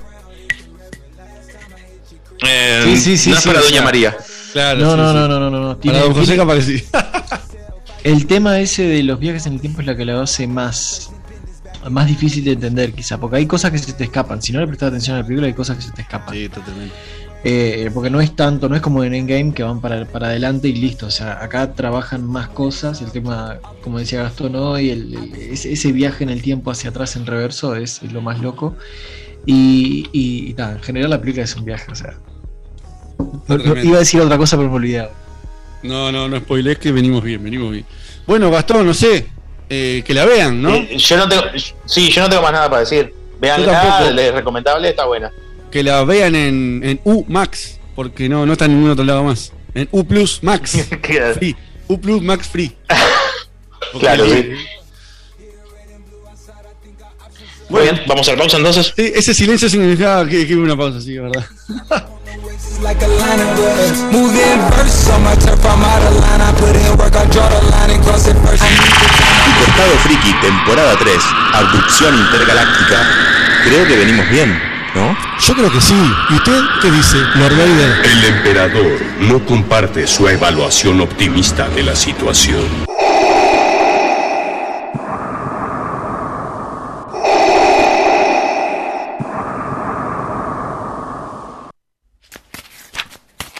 Por fin tengo la carta del mago oscuro. Tardé mucho, pero por fin es mía. Mateo, está servida la comida. ¿Seguís jodiendo con esas cartitas? Ya tenés 30 años. Dedicate a terminar la facultad y no esas pavadas.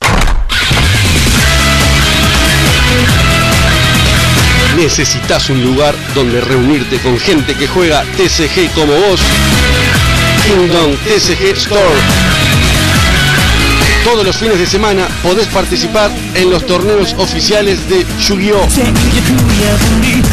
Kingdom TCG Store. Venta de cartas, artículos para TCG y mucho más. Visitanos en nuestro local Río Negro 1218 entre Soriano y Canelones. Seguí nuestras publicaciones por Facebook en Kingdom TCG Store.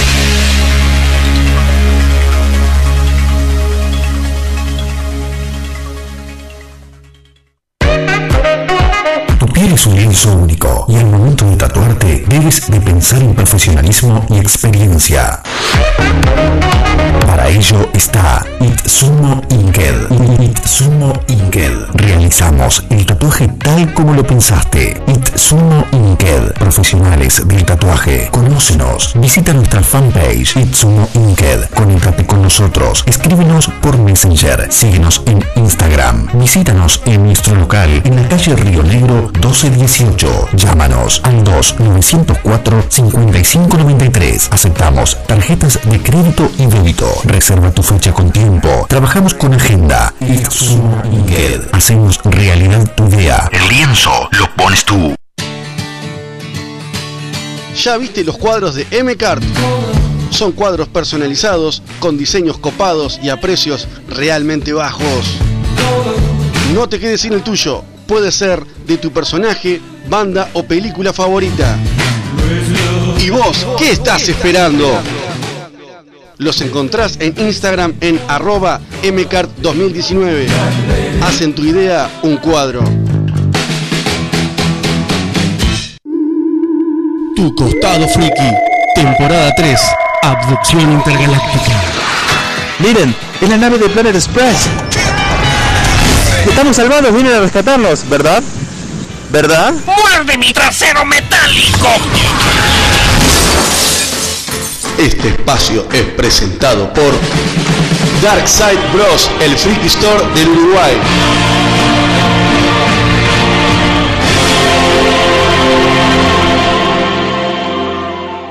Había una vez una época en la que uno debía esperar una hora específica para ver la serie que quería.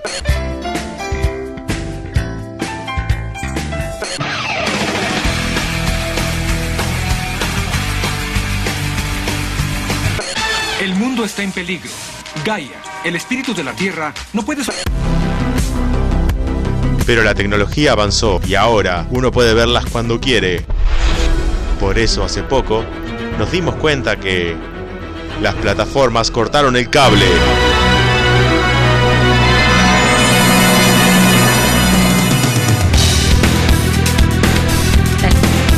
Bueno, ahora sí, llegó el último y les da el tiempo. Sí, yo creo que sí. ¿Sí? Sí, sí. Santi Totalmente. y Gastón ahí que eran las que más. Bueno, los dejo a ustedes entonces hablando de Castelvania. ¿Estás ahí, Santi? Sí es. Muy bien. Bueno, chau. Muy bien. Vamos a arrancar a hablar de la Chao. Vamos a hablar de la cuarta temporada de Castlevania que se estrenó el jueves de la semana pasada en Netflix. Eh, una, una temporada la cual eh, cierra todos los arcos que tenían abiertos de la temporada anterior. Da un final concreto a lo que es eh, esta serie y Sí. al parecer no va a salir nada más. Eso te iba a decir. Eh, cierra el arco porque no hay más nada. Porque dijeron que, que lo cancelaban. Ya Sí, está. correcto. Mm, Sí, ya cancelaban todo. Claro, pero se tomaron el trabajo de no dejar ningún cabo suelto y que, que todo terminara. Eh, contame, Santi, eh, tu experiencia viendo la serie, ¿qué te pareció? Bueno, este. Del principio, del principio me pareció genial. De genial. Ya arrancar, o sea, porque viste que ya la, la tercera temporada había terminado como media. eh, medio, abierto todo. Con este. Con Trevor y eh, Sofía eh, recorriendo ahí mal por lo que había pasado en la aldea esta, no me acuerdo el nombre ahora. Eh, con Carmila, con, sus planes medios terroríficos ahí de dominación mundial y tal. Entonces como que acá ya te empiezan a explicar, bueno, allá hay un plazo de seis semanas desde el principio y, de ahí ya te cuentan rapidísimo todo lo que hicieron hasta, desde el final de la tercera hasta el momento donde arranca la cuarta temporada. Como te digo, al principio ya me gustó y, tiene, tiene mucha acción, el dibujo también cambió, no sé si te diste cuenta de eso. Eh, ¿Cambiaron la mejoró un poco. Mejoró la animación. Mejoró, y sí. El dibujo, el, el dibujo es el mismo, mejoraron la animación. Sí, sí, sí, está, está, tiene como más detalles y tal, lo cual está, está muy genial. Y, y tal, o sea, como, como arrancó, me encantó. Bien. Bien, ¿jugaste alguna vez un juego de Castlevania tú? El 1, el de, Play, el de PlayStation 1, el Symphony of the Night. El Symphony of the Night, el mejor de todos. El mejor. Bien. Dicen que es el mejor. Eh, sí, mira, eh, yo te voy a decir lo que me pareció a mí. Eh, En cuanto a, a, eh, animación y diseño es espectacular. En cuanto a la acción es, es maravillosa. De hecho, eh, tiene puestas un montón de mecánicas de videojuego. Ponele, hay un momento que Alucard se enfrenta a un bicho que tiene varias cabezas y le va sacando de a una hasta que tal, le saca la Sí. última y lo mata. Que, que- que eso es bien mecánica de videojuego. Está un, un loco que se enfrentan los tres a la vez contra él, que tienen un- es un vampiro con una armadura, que le van rompiendo partes de la armadura y hasta que no le Sí. sacan toda la armadura no le hacen daño a él. Eso también es una mecánica de juegos. Eh, la manera en la que está la batalla de Trevor contra la muerte y un montón de otras cosas más. So- o sea, realmente te hace sentir que eh, estás viendo una serie que está basada en un videojuego. Eh, ahora, por otro lado, hay ciertos agujeros de guion que no me gustaron para nada. Eh, muchas cosas que no, no carecen de sentido o eh, tienen un sentido inverso a lo que te mostraron en la temporada anterior. Eh, por ejemplo, el personaje de Carmila eh, se perfilaba como para ser el gran villano de esta temporada y sin embargo, primero que te, lo matan a mitad de temporada como que, ¿qué tal? Es un villano que descartaron, pero ese no es el problema porque en realidad la, la batalla contra ella está de más, la, la pelea contra Isaac. Sí, está, impecable, esa batalla está Claro, full. y, claro, y los sucesos están buenísimos lo que pasa. Isaac eh, tiene su objetivo concreto de ir hasta, hasta el castillo de Carmila, romper todo. Y eso está bien. Lo que está mal es que en capítulos anteriores muestran eh, una Carmila muy diferente a la que te mostraron ante- anteriormente. Pre- Siempre te la mostraban muy calculadora, muy medida, muy, muy, muy de, ta, eh, por- vamos por este camino y ta, este, vamos a probar. Acá en esta te la muestran re desquiciada, eh, eh, con esos planes de, de- de- de conquistar todo y hacer sangrar todo el planeta. Y al punto de que las, las hermanas de ella se dan cuenta de que, de que está enloqueciendo y la, y la dejan tirada. Sí, sí, sí, sí. que entonces, claro, como que le cambiaron drásticamente la personalidad al, al personaje y ya era casi que irreconocible. Pero de todas maneras, lo que sucedió está bueno. Eh, si no hubiese pasado ese, ese momento en que te muestran la, la- la Carmila loca, hubiera estado buenísimo. Sí, o sea, porque ese, ese, ese momento es como, es como que te presenta el quiebre de ella. Claro. Es como que le entra la desesperación, no sé, o los recuerdos de su pasado y eso, y como que exacto, empieza, empieza a aspirar. Después, eh, la inclusión de la muerte estuvo buenísima, el problema es ciertas cosas de la muerte que ponen los motivos. Eh, eh, la muerte quiere traer a Drácula porque Drácula va a causar una muerte en masa en el planeta y eso alimenta la muerte. En realidad, la muerte, la parca, como quieras llamarle, en los videojuegos de Castlevania es el sirviente más fiel a Drácula. No lo utiliza como para alimentación, al contrario, le sirve de manera totalmente ciega. Eh, porque Drácula es básicamente un ser que trasciende la muerte y, y- y tal, lo supera en todos los aspectos. Y la muerte decide este, de servirlo como el Dark Lord de, de- del mundo, del castillo en general. Entonces, claro, no, no, no tiene mucho sentido que de, la muerte quiera usar a Drácula. Por lo general es al Sí, revés. es, que, es que lo que te presentan acá es que lo quiere usar. Tipo, o sea, el, el, el fin con el que lo quiere usar es más o menos lo mismo con el que la muerte quería, en Marvel quería usar a Thanos. Sí, básicamente. Sí, sí. Este, De como de que le dieron muertes. ese. Claro, sí. Este, para mí en general la, la temporada me gustó, me gustó mucho la acción y ese tipo de cosas. Tiene esos errores que para mí no me gustaron nada. No puedo creer que el personaje que mejor desarrollan y mejor historia tiene es Isaac. Que Isaac es un personaje que aparece solamente en un videojuego que es el Curse of Darkness de PlayStation 2. Y es un personaje que tiene tanto un- una apariencia como una personalidad totalmente diferente a lo que te muestran en la serie. Y eh, es un personaje sumamente intrascendente. Y acá lo hicieron eh, el mejor personaje de todos. O sea, está zarpado lo que dice, todos los diálogos de son coherentes, todo está de más de él. ¿Vos viste el diálogo que tiene con la mosca esa?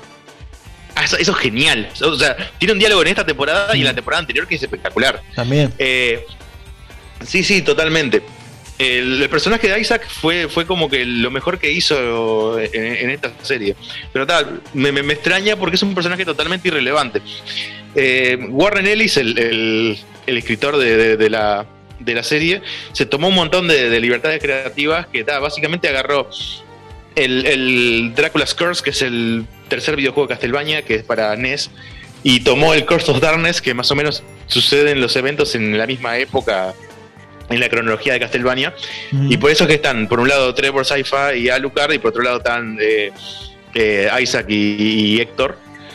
Que está, en, en- en ese juego Héctor es el protagonista del Curse of Darkness. Entonces los agarraron a ellos, los metieron en, su- en- en la serie. Y en esta también agregaron algunos elementos del Symphony of the Night, que son la vestimenta de Alucard, que está un poco distinta Oh, a la está parte del pecho. Está impecable, pero no, no sé para qué carajo le dejan el pecho descubierto solamente para mostrar la cicatriz y, ay, miren qué sexy que soy. Sí, sí, sí, sí. Este, sí. Y no, pasa que tiene una cicatriz que va de un lado al otro del, del- del pecho que se le hizo el padre. Y, y tiene el escudo, tiene el, el Alucard Shield que lo usas en, en el videojuego de Symphony of the Night, que es espectacular. Sí, está Y te impecable ese muestran- escudo. Claro, y claro, te muestran un montón. Y te muestran un montón de ítems y. Y este. Y por ejemplo, las alas que en, su- en un momento como que se vuelven alas, eso es, eso es espectacular. Eh, también referencias a, a otros Castlevanias. Por ejemplo, hay un bicho blanco, no sé si te acordás, uno que hay un momento que los hechiceros que están en una carroza le sacan unos grilletes de las piernas. Ah, no me acuerdo. Uno blanco. Un, un bicho, un, bicho blanco que cuando le sacan esos grilletes como que crece y ataca de forma más violenta y dispara como un rayo gigante de la boca. Ah, sí, ya sé cuál es. Sí, sí, sí, sí, sí, sí. Bueno, Sí, sí, que ese es bicho se llama. Bien bizarro. sí. Claro, ese bi- es bien bizarro. sí. Ese bicho se llama Gergot y aparece en el Castlevania Down of Sorrow que de Nintendo DS. Y tal, cuando lo vi ahí, lo- cuando lo vi ahí lo reconocí enseguida y cuando tiene la parte de los grilletes que se le rompen, porque eso pasa también en el juego. Hay un momento que está, es un jefe, es un jefe de una pantalla. Entonces, cuando vos lo- le das, si- eh, le golpeas y le das cierta cantidad de daño, como que se rompen los grilletes y como que su poder de, de- de ataque aumenta. Y tal, tenés que tener más cuidado.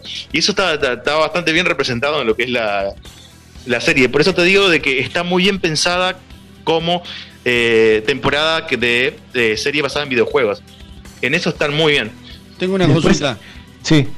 Sí. ¿Ustedes la vieron en el idioma original, Santi y, y Gastón? Yo ¿Cómo la sí, vieron? claro. Sí, sí. Porque por lo que estoy Yo lo vi en viendo, inglés.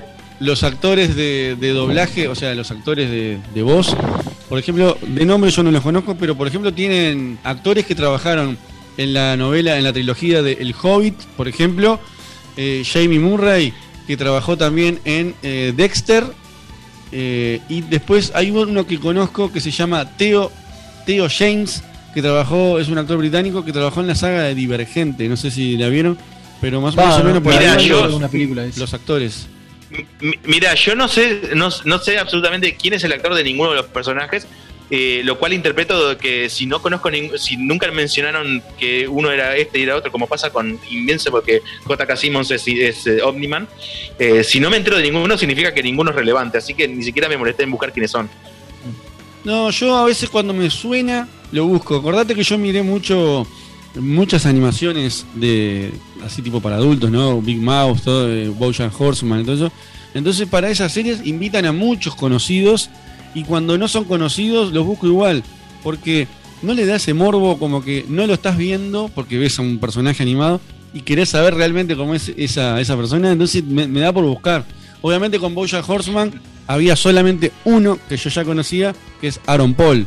Eh, Santi, que es fanático de Breaking Bad, Sí. sabe quién es. El amigo de piso de. El amigo de Bojack Horseman, eh, que es humano, es ese actor. Por eso te digo, el único que no, que, que no busqué, después los demás busqué todo.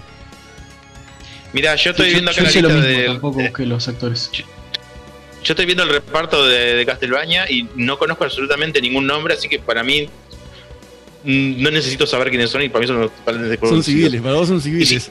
Son civiles, sí, sí. O sea, y- y- está, está bien igual al- al- al- algunas cosas. Va, en esta cuarta temporada hay diálogos que son espantosos, cosas que son horribles, que no tienen sentido. Por ejemplo, hay un momento que Trevor encuentra un arma nueva, que es como una cruz que toda de, de- de- de dagas, que ta, menciona un poco del origen de ella y, y ta, al parecer eh, las cruces y esas cosas no funcionan con los vampiros, pero esto tiene forma de cruz porque los vampiros en realidad eh, son como unas criaturas del caos, entonces eh, una fi- figura geométrica con orden como que le genera un shock en el cerebro y los confunde. Eso me pareció una estupidez tremenda, o sea, como bien para no, no sé, una forma bien forzada de no querer usar, no sé, algún, algún elemento religioso pero pero al final o sea, tenés el agua bendita que sí funciona. Este, de hecho, en la Mm. primera temporada ves que, que les tiran agua bendita a, lo- a los bichos y los hacen mierda. Este, Sí, la sal que- también. Claro, es como que al final la serie no se decide si usar elementos religiosos o no. Y eso es muy extraño. La actriz que hace de Lisa Tepes, ¿puede ser? Un personaje de, de- de las cuatro Sí. temporadas. Sí. Sí. esa, la actriz eh, trabajó en The Mandalorian. Obviamente no le vas a ver la cara porque hizo de la, de la Herrera, la que le hace el traje al mando. Obviamente la podés ver en otras películas, ¿no? No, la misma voces. Mirá el boludato que te tire. Bien. Eh, y lo otro que hicieron. sonaba. ¿Eh? Claro, eh, lo Ahora otro que pienso que con razón me sonaba. Lo otro, lo otro que hicieron pedazos en la serie es al conde de Saint Germain, que eh, en la temporada 3 era un personaje que cargaba bastante, ta, tuvo su, su encuentro con Trevor y Saifa, los ayudó, eh, como que ta, se, se beneficiaron mutuamente y él se, se va por el corredor infinito. Y acá como que lo cambian completamente, empieza a volverse cada vez más oscuro, eh, se empieza a volver loco. Y, y claro, lo volvieron un personaje de mierda. Están así. Sí, sí, noté el cambio clarísimo en ese personaje, como que estaba mucho más oscuro ahora. Pero más que, más que nada como que, o sea, estaba obsesionado con recuperar a la, a la- la pareja esta que tenía él, ¿no? Que te mostraron un poco Sí. de qué iba, te contaron un poco esa historia, cortísimo, pero te contaron. De, de qué iba ese amor que tenía él, que había perdido en el corredor y, y tal, en el corredor infinito, ¿no? No en el corredor de la escuela. Sí. Corredor de Garzón. Ahí va, correcto. Muy bien, eso que Sí. habían quedado medio pendiente en la temporada 3. Claro. Eh, yo lo que tengo para decir al, al final es que eh, uno, eh, digamos que el último episodio, le- va, el penúltimo, el episodio 9, que es donde está toda la acción, donde se enfrentan a todos los bichos, ese episodio es creo que uno de los mejores de esta temporada. Eh, eh, nuestro amigo Juan, Juan Fariña del Universo Alternativo dice que eh, miren ese episodio y pongan eh, el, el- el audio en mute y pongan aparte la música del Cifras de Night o algo y va a ser mucho mejor que escuchar los diálogos inmundos que hablan. Este, eh, porque la verdad que creo que tiene razón en ese sentido. Lo, lo voy a probar. Este, bien. Y después lo otro que iba a decir, que en general de la serie, no solamente la cuarta temporada, yo en lo personal pienso que la mejor temporada de todos es la 1. Que la 1 tiene solo cuatro episodios y sirve como introducción para todos los, personajes más importantes. El tema es que es donde te revelan cómo va a ser la acción de la serie, el diseño de personajes, eh, la trama en sí. Tiene ciertos elementos del videojuego también, que es cuando, por ejemplo, Trevor mata al cíclope que convierte en piedra, que libera Saifa, eso es bien de videojuego, o la manera en la que se encuentran con Alucard. Eso está resarpado y como que eh, lo más importante es que esa serie, esa temporada te daba como la esperanza de lo que iba a ser todo lo demás. O sea, si, si- si esa introducción estuvo tan buena, lo demás debe ser una explosión. Y después ya en la segunda temporada ya tenemos un montón de problemas que, que- que son un bajón. Ponerle la parte de Drácula ultra emo y ese tipo de cosas que no encaran nada. Este, claro, eh, si ves la serie lo vas a entender. Eh, pero ta, yo, yo considero la mejor de todas la primera. La segunda y tercera y cuarta como que son medias regulares, tienen sus momentos que brillan, eh, pero ta, hasta ahí nomás llegan. Yo hubiera preferido mil veces que eh, una vez terminada la, la batalla contra Drácula en la temporada 2, eh, las siguientes temporadas se, se tratasen de otro descendiente de los Belmont, ta, que, que te muestraran que ya han pasado, no sé, 100 años, 200 años, y te muestran un descendiente de Trevor enfrentándose de vuelta a Drácula como sucede en todos los videojuegos. Eso hubiera estado para mí mucho más interesante que ya desde la tercera temporada inventar otra cosa que no tiene nada que ver con los juegos. Sí, en cuanto al ¿Algo más para juego, otro, otro, otro de los personajes que vi son unos enanos saltarines. Ah, No los Freeman. Ay, Dios mío, qué horrible. Los odio en el juego, obviamente. En el Symphony of the Night son Ah, espantosos. Para matar son horribles. Y Claro, claro, de- después cuando- enseguida ahí. Claro, lo que pasa es que ciertas armas es muy difícil la precisión para pegarles. Hay otras que abarcan un poco más en la pantalla que ahí los haces pedazos. Sí, sí, pero, pero ta, en general, este, no, no opino lo mismo que vos de que el, primero es el, mejor, está muy bueno el primer, la primera la primera temporada. Y esta temporada, si bien tiene más episodios que son medio rellen- rellenato, este, está, está bastante bien. El penúltimo episodio estuvo genial, ese reencuentro entre los tres, entre Saifa, Trevor y Alucard, una belleza, me emocioné, e impecable. Y, y ta, ya el, el último episodio es el más denso de todos, creo que hay que ponerle velocidad por dos para, para poder verlo bien. Porque Pa, va no, muy pa- pa- pa lento, mí- pa mí muy lento, muy pasta. Para mí, para mí el más denso de, esa- de esta temporada es, es el, el capítulo de Striga y Morana que están en la carpa y hablan y, y, y ta, y aparecen los, los, los soldados humanos de- al- al- en, el día para se la armadura. E- ese me pareció ultra denso. Aparte son personajes que no tienen ninguna relevancia, o sea, llegan al castillo, ven que está todo destruido, bueno, está, nos vamos para allá. Chao. No, no, ya está. Sí, sí. Pero son, son totalmente al pedo. Pero bueno, este si tuviera que clasificarla esta temporada de- del 1 al 10, capaz que le daría un 6,5. Yo sería más bueno, yo le pongo un bajo, 7 vos. con 5. Muy bajo, Gastón. ¿Qué pasó? Ojo, ojo, me, gu- me gustó y la voy a ver de vuelta seguramente en algún momento, pero no, no, hay muchas cosas que no me gustaron. Sí, no, yo, yo 7 con 5 y seguro que la miro de vuelta en breve, te digo la verdad. Bueno, chicos, Está bien, estamos muy bien. medio pasaditos, ¿no? Sí, ya tenemos que ir cerrando el programa. Sofía, ¿estás ahí? Se mamó. Y sí, Se fue. mamó. Se mamó. No, Bueno, no, estoy acá, estoy acá. Antes de lo que va a decir Sofía, que es sumamente importante, yo les quiero decir que se queden en la sintonía de Mediarte, que voy a estar ni muy diferente ni tan parecido, hablando de una serie llamada Si no te hubiese conocido, una serie catalana muy interesante. Está bastante friki, tiene viajes en el tiempo. Ah, Podría bueno. ir tranquilamente por el lado de tu costado friki. Y también, aparte, vamos a hacer una entrevista con Leo Greganti, que porque esta semana se, hizo fecha cuatro años de la muerte de Chris Cornell, más precisamente el 18 de mayo, que fue el martes. Y vamos a estar hablando un poco con él de, de Chris Cornell, de Audioslave, de Soundgarden, de todos los, los proyectos que, que tuvo. Y obviamente de la banda tributo a Audioslave, que, que estoy yo, ¿no? Si no, ¿qué crees que tiene? no?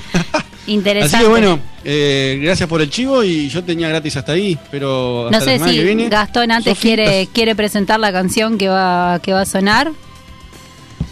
¿Quién la eligió? ¿Qué es? Yo, yo la, yo la presento, yo la presento porque está en ruso. Ah, bueno, dale. Vos sos experto en, en idiomas que no es el español y el inglés. ¿Y? Bien, pero te- ¿vas a decir, vas a decir lo que tenés que decir? Eh, decí tú el nombre de la canción y yo digo lo que tengo que decir y mando al aire. Ah, bueno, está, este, nos vamos a ir escuchando el, el tema del dueto ruso, Las Tatú. Eh, el tema se llama No Vaya Model, que se traduciría como nuevo modelo. Ah, ok. Bien, en realidad yo lo que tenía que decir es que como es 20 de mayo, no quería dejar pasar eh, la fecha para, bueno, pedir memoria, verdad y justicia por todos los detenidos desaparecidos en la dictadura militar en el Uruguay. Así que nada, no más terrorismo de Estado y esperemos que tengamos eso en la conciencia. Y nada, nos vemos el jueves que viene. Vamos arriba.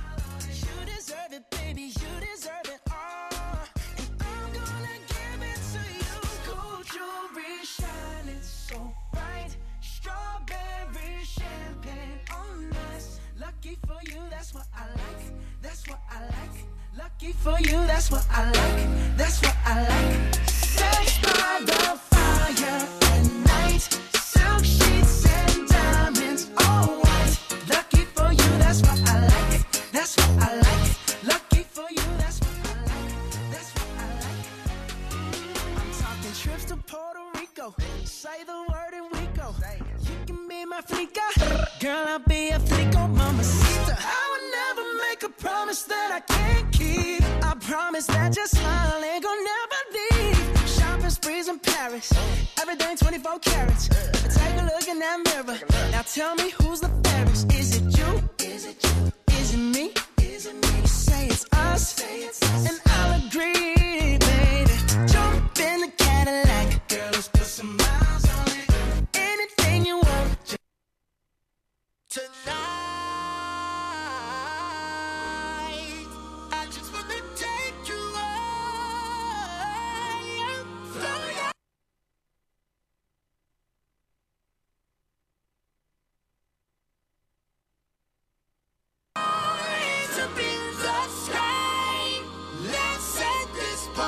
Taller de Radio es un espacio de formación con profesionales destacados en los medios y de gran experiencia en cada área.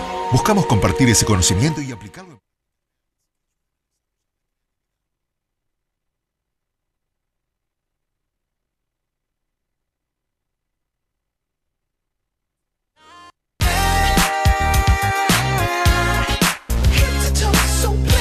Taller de Radio es un espacio de formación con profesionales destacados en los medios y de gran experiencia en cada área.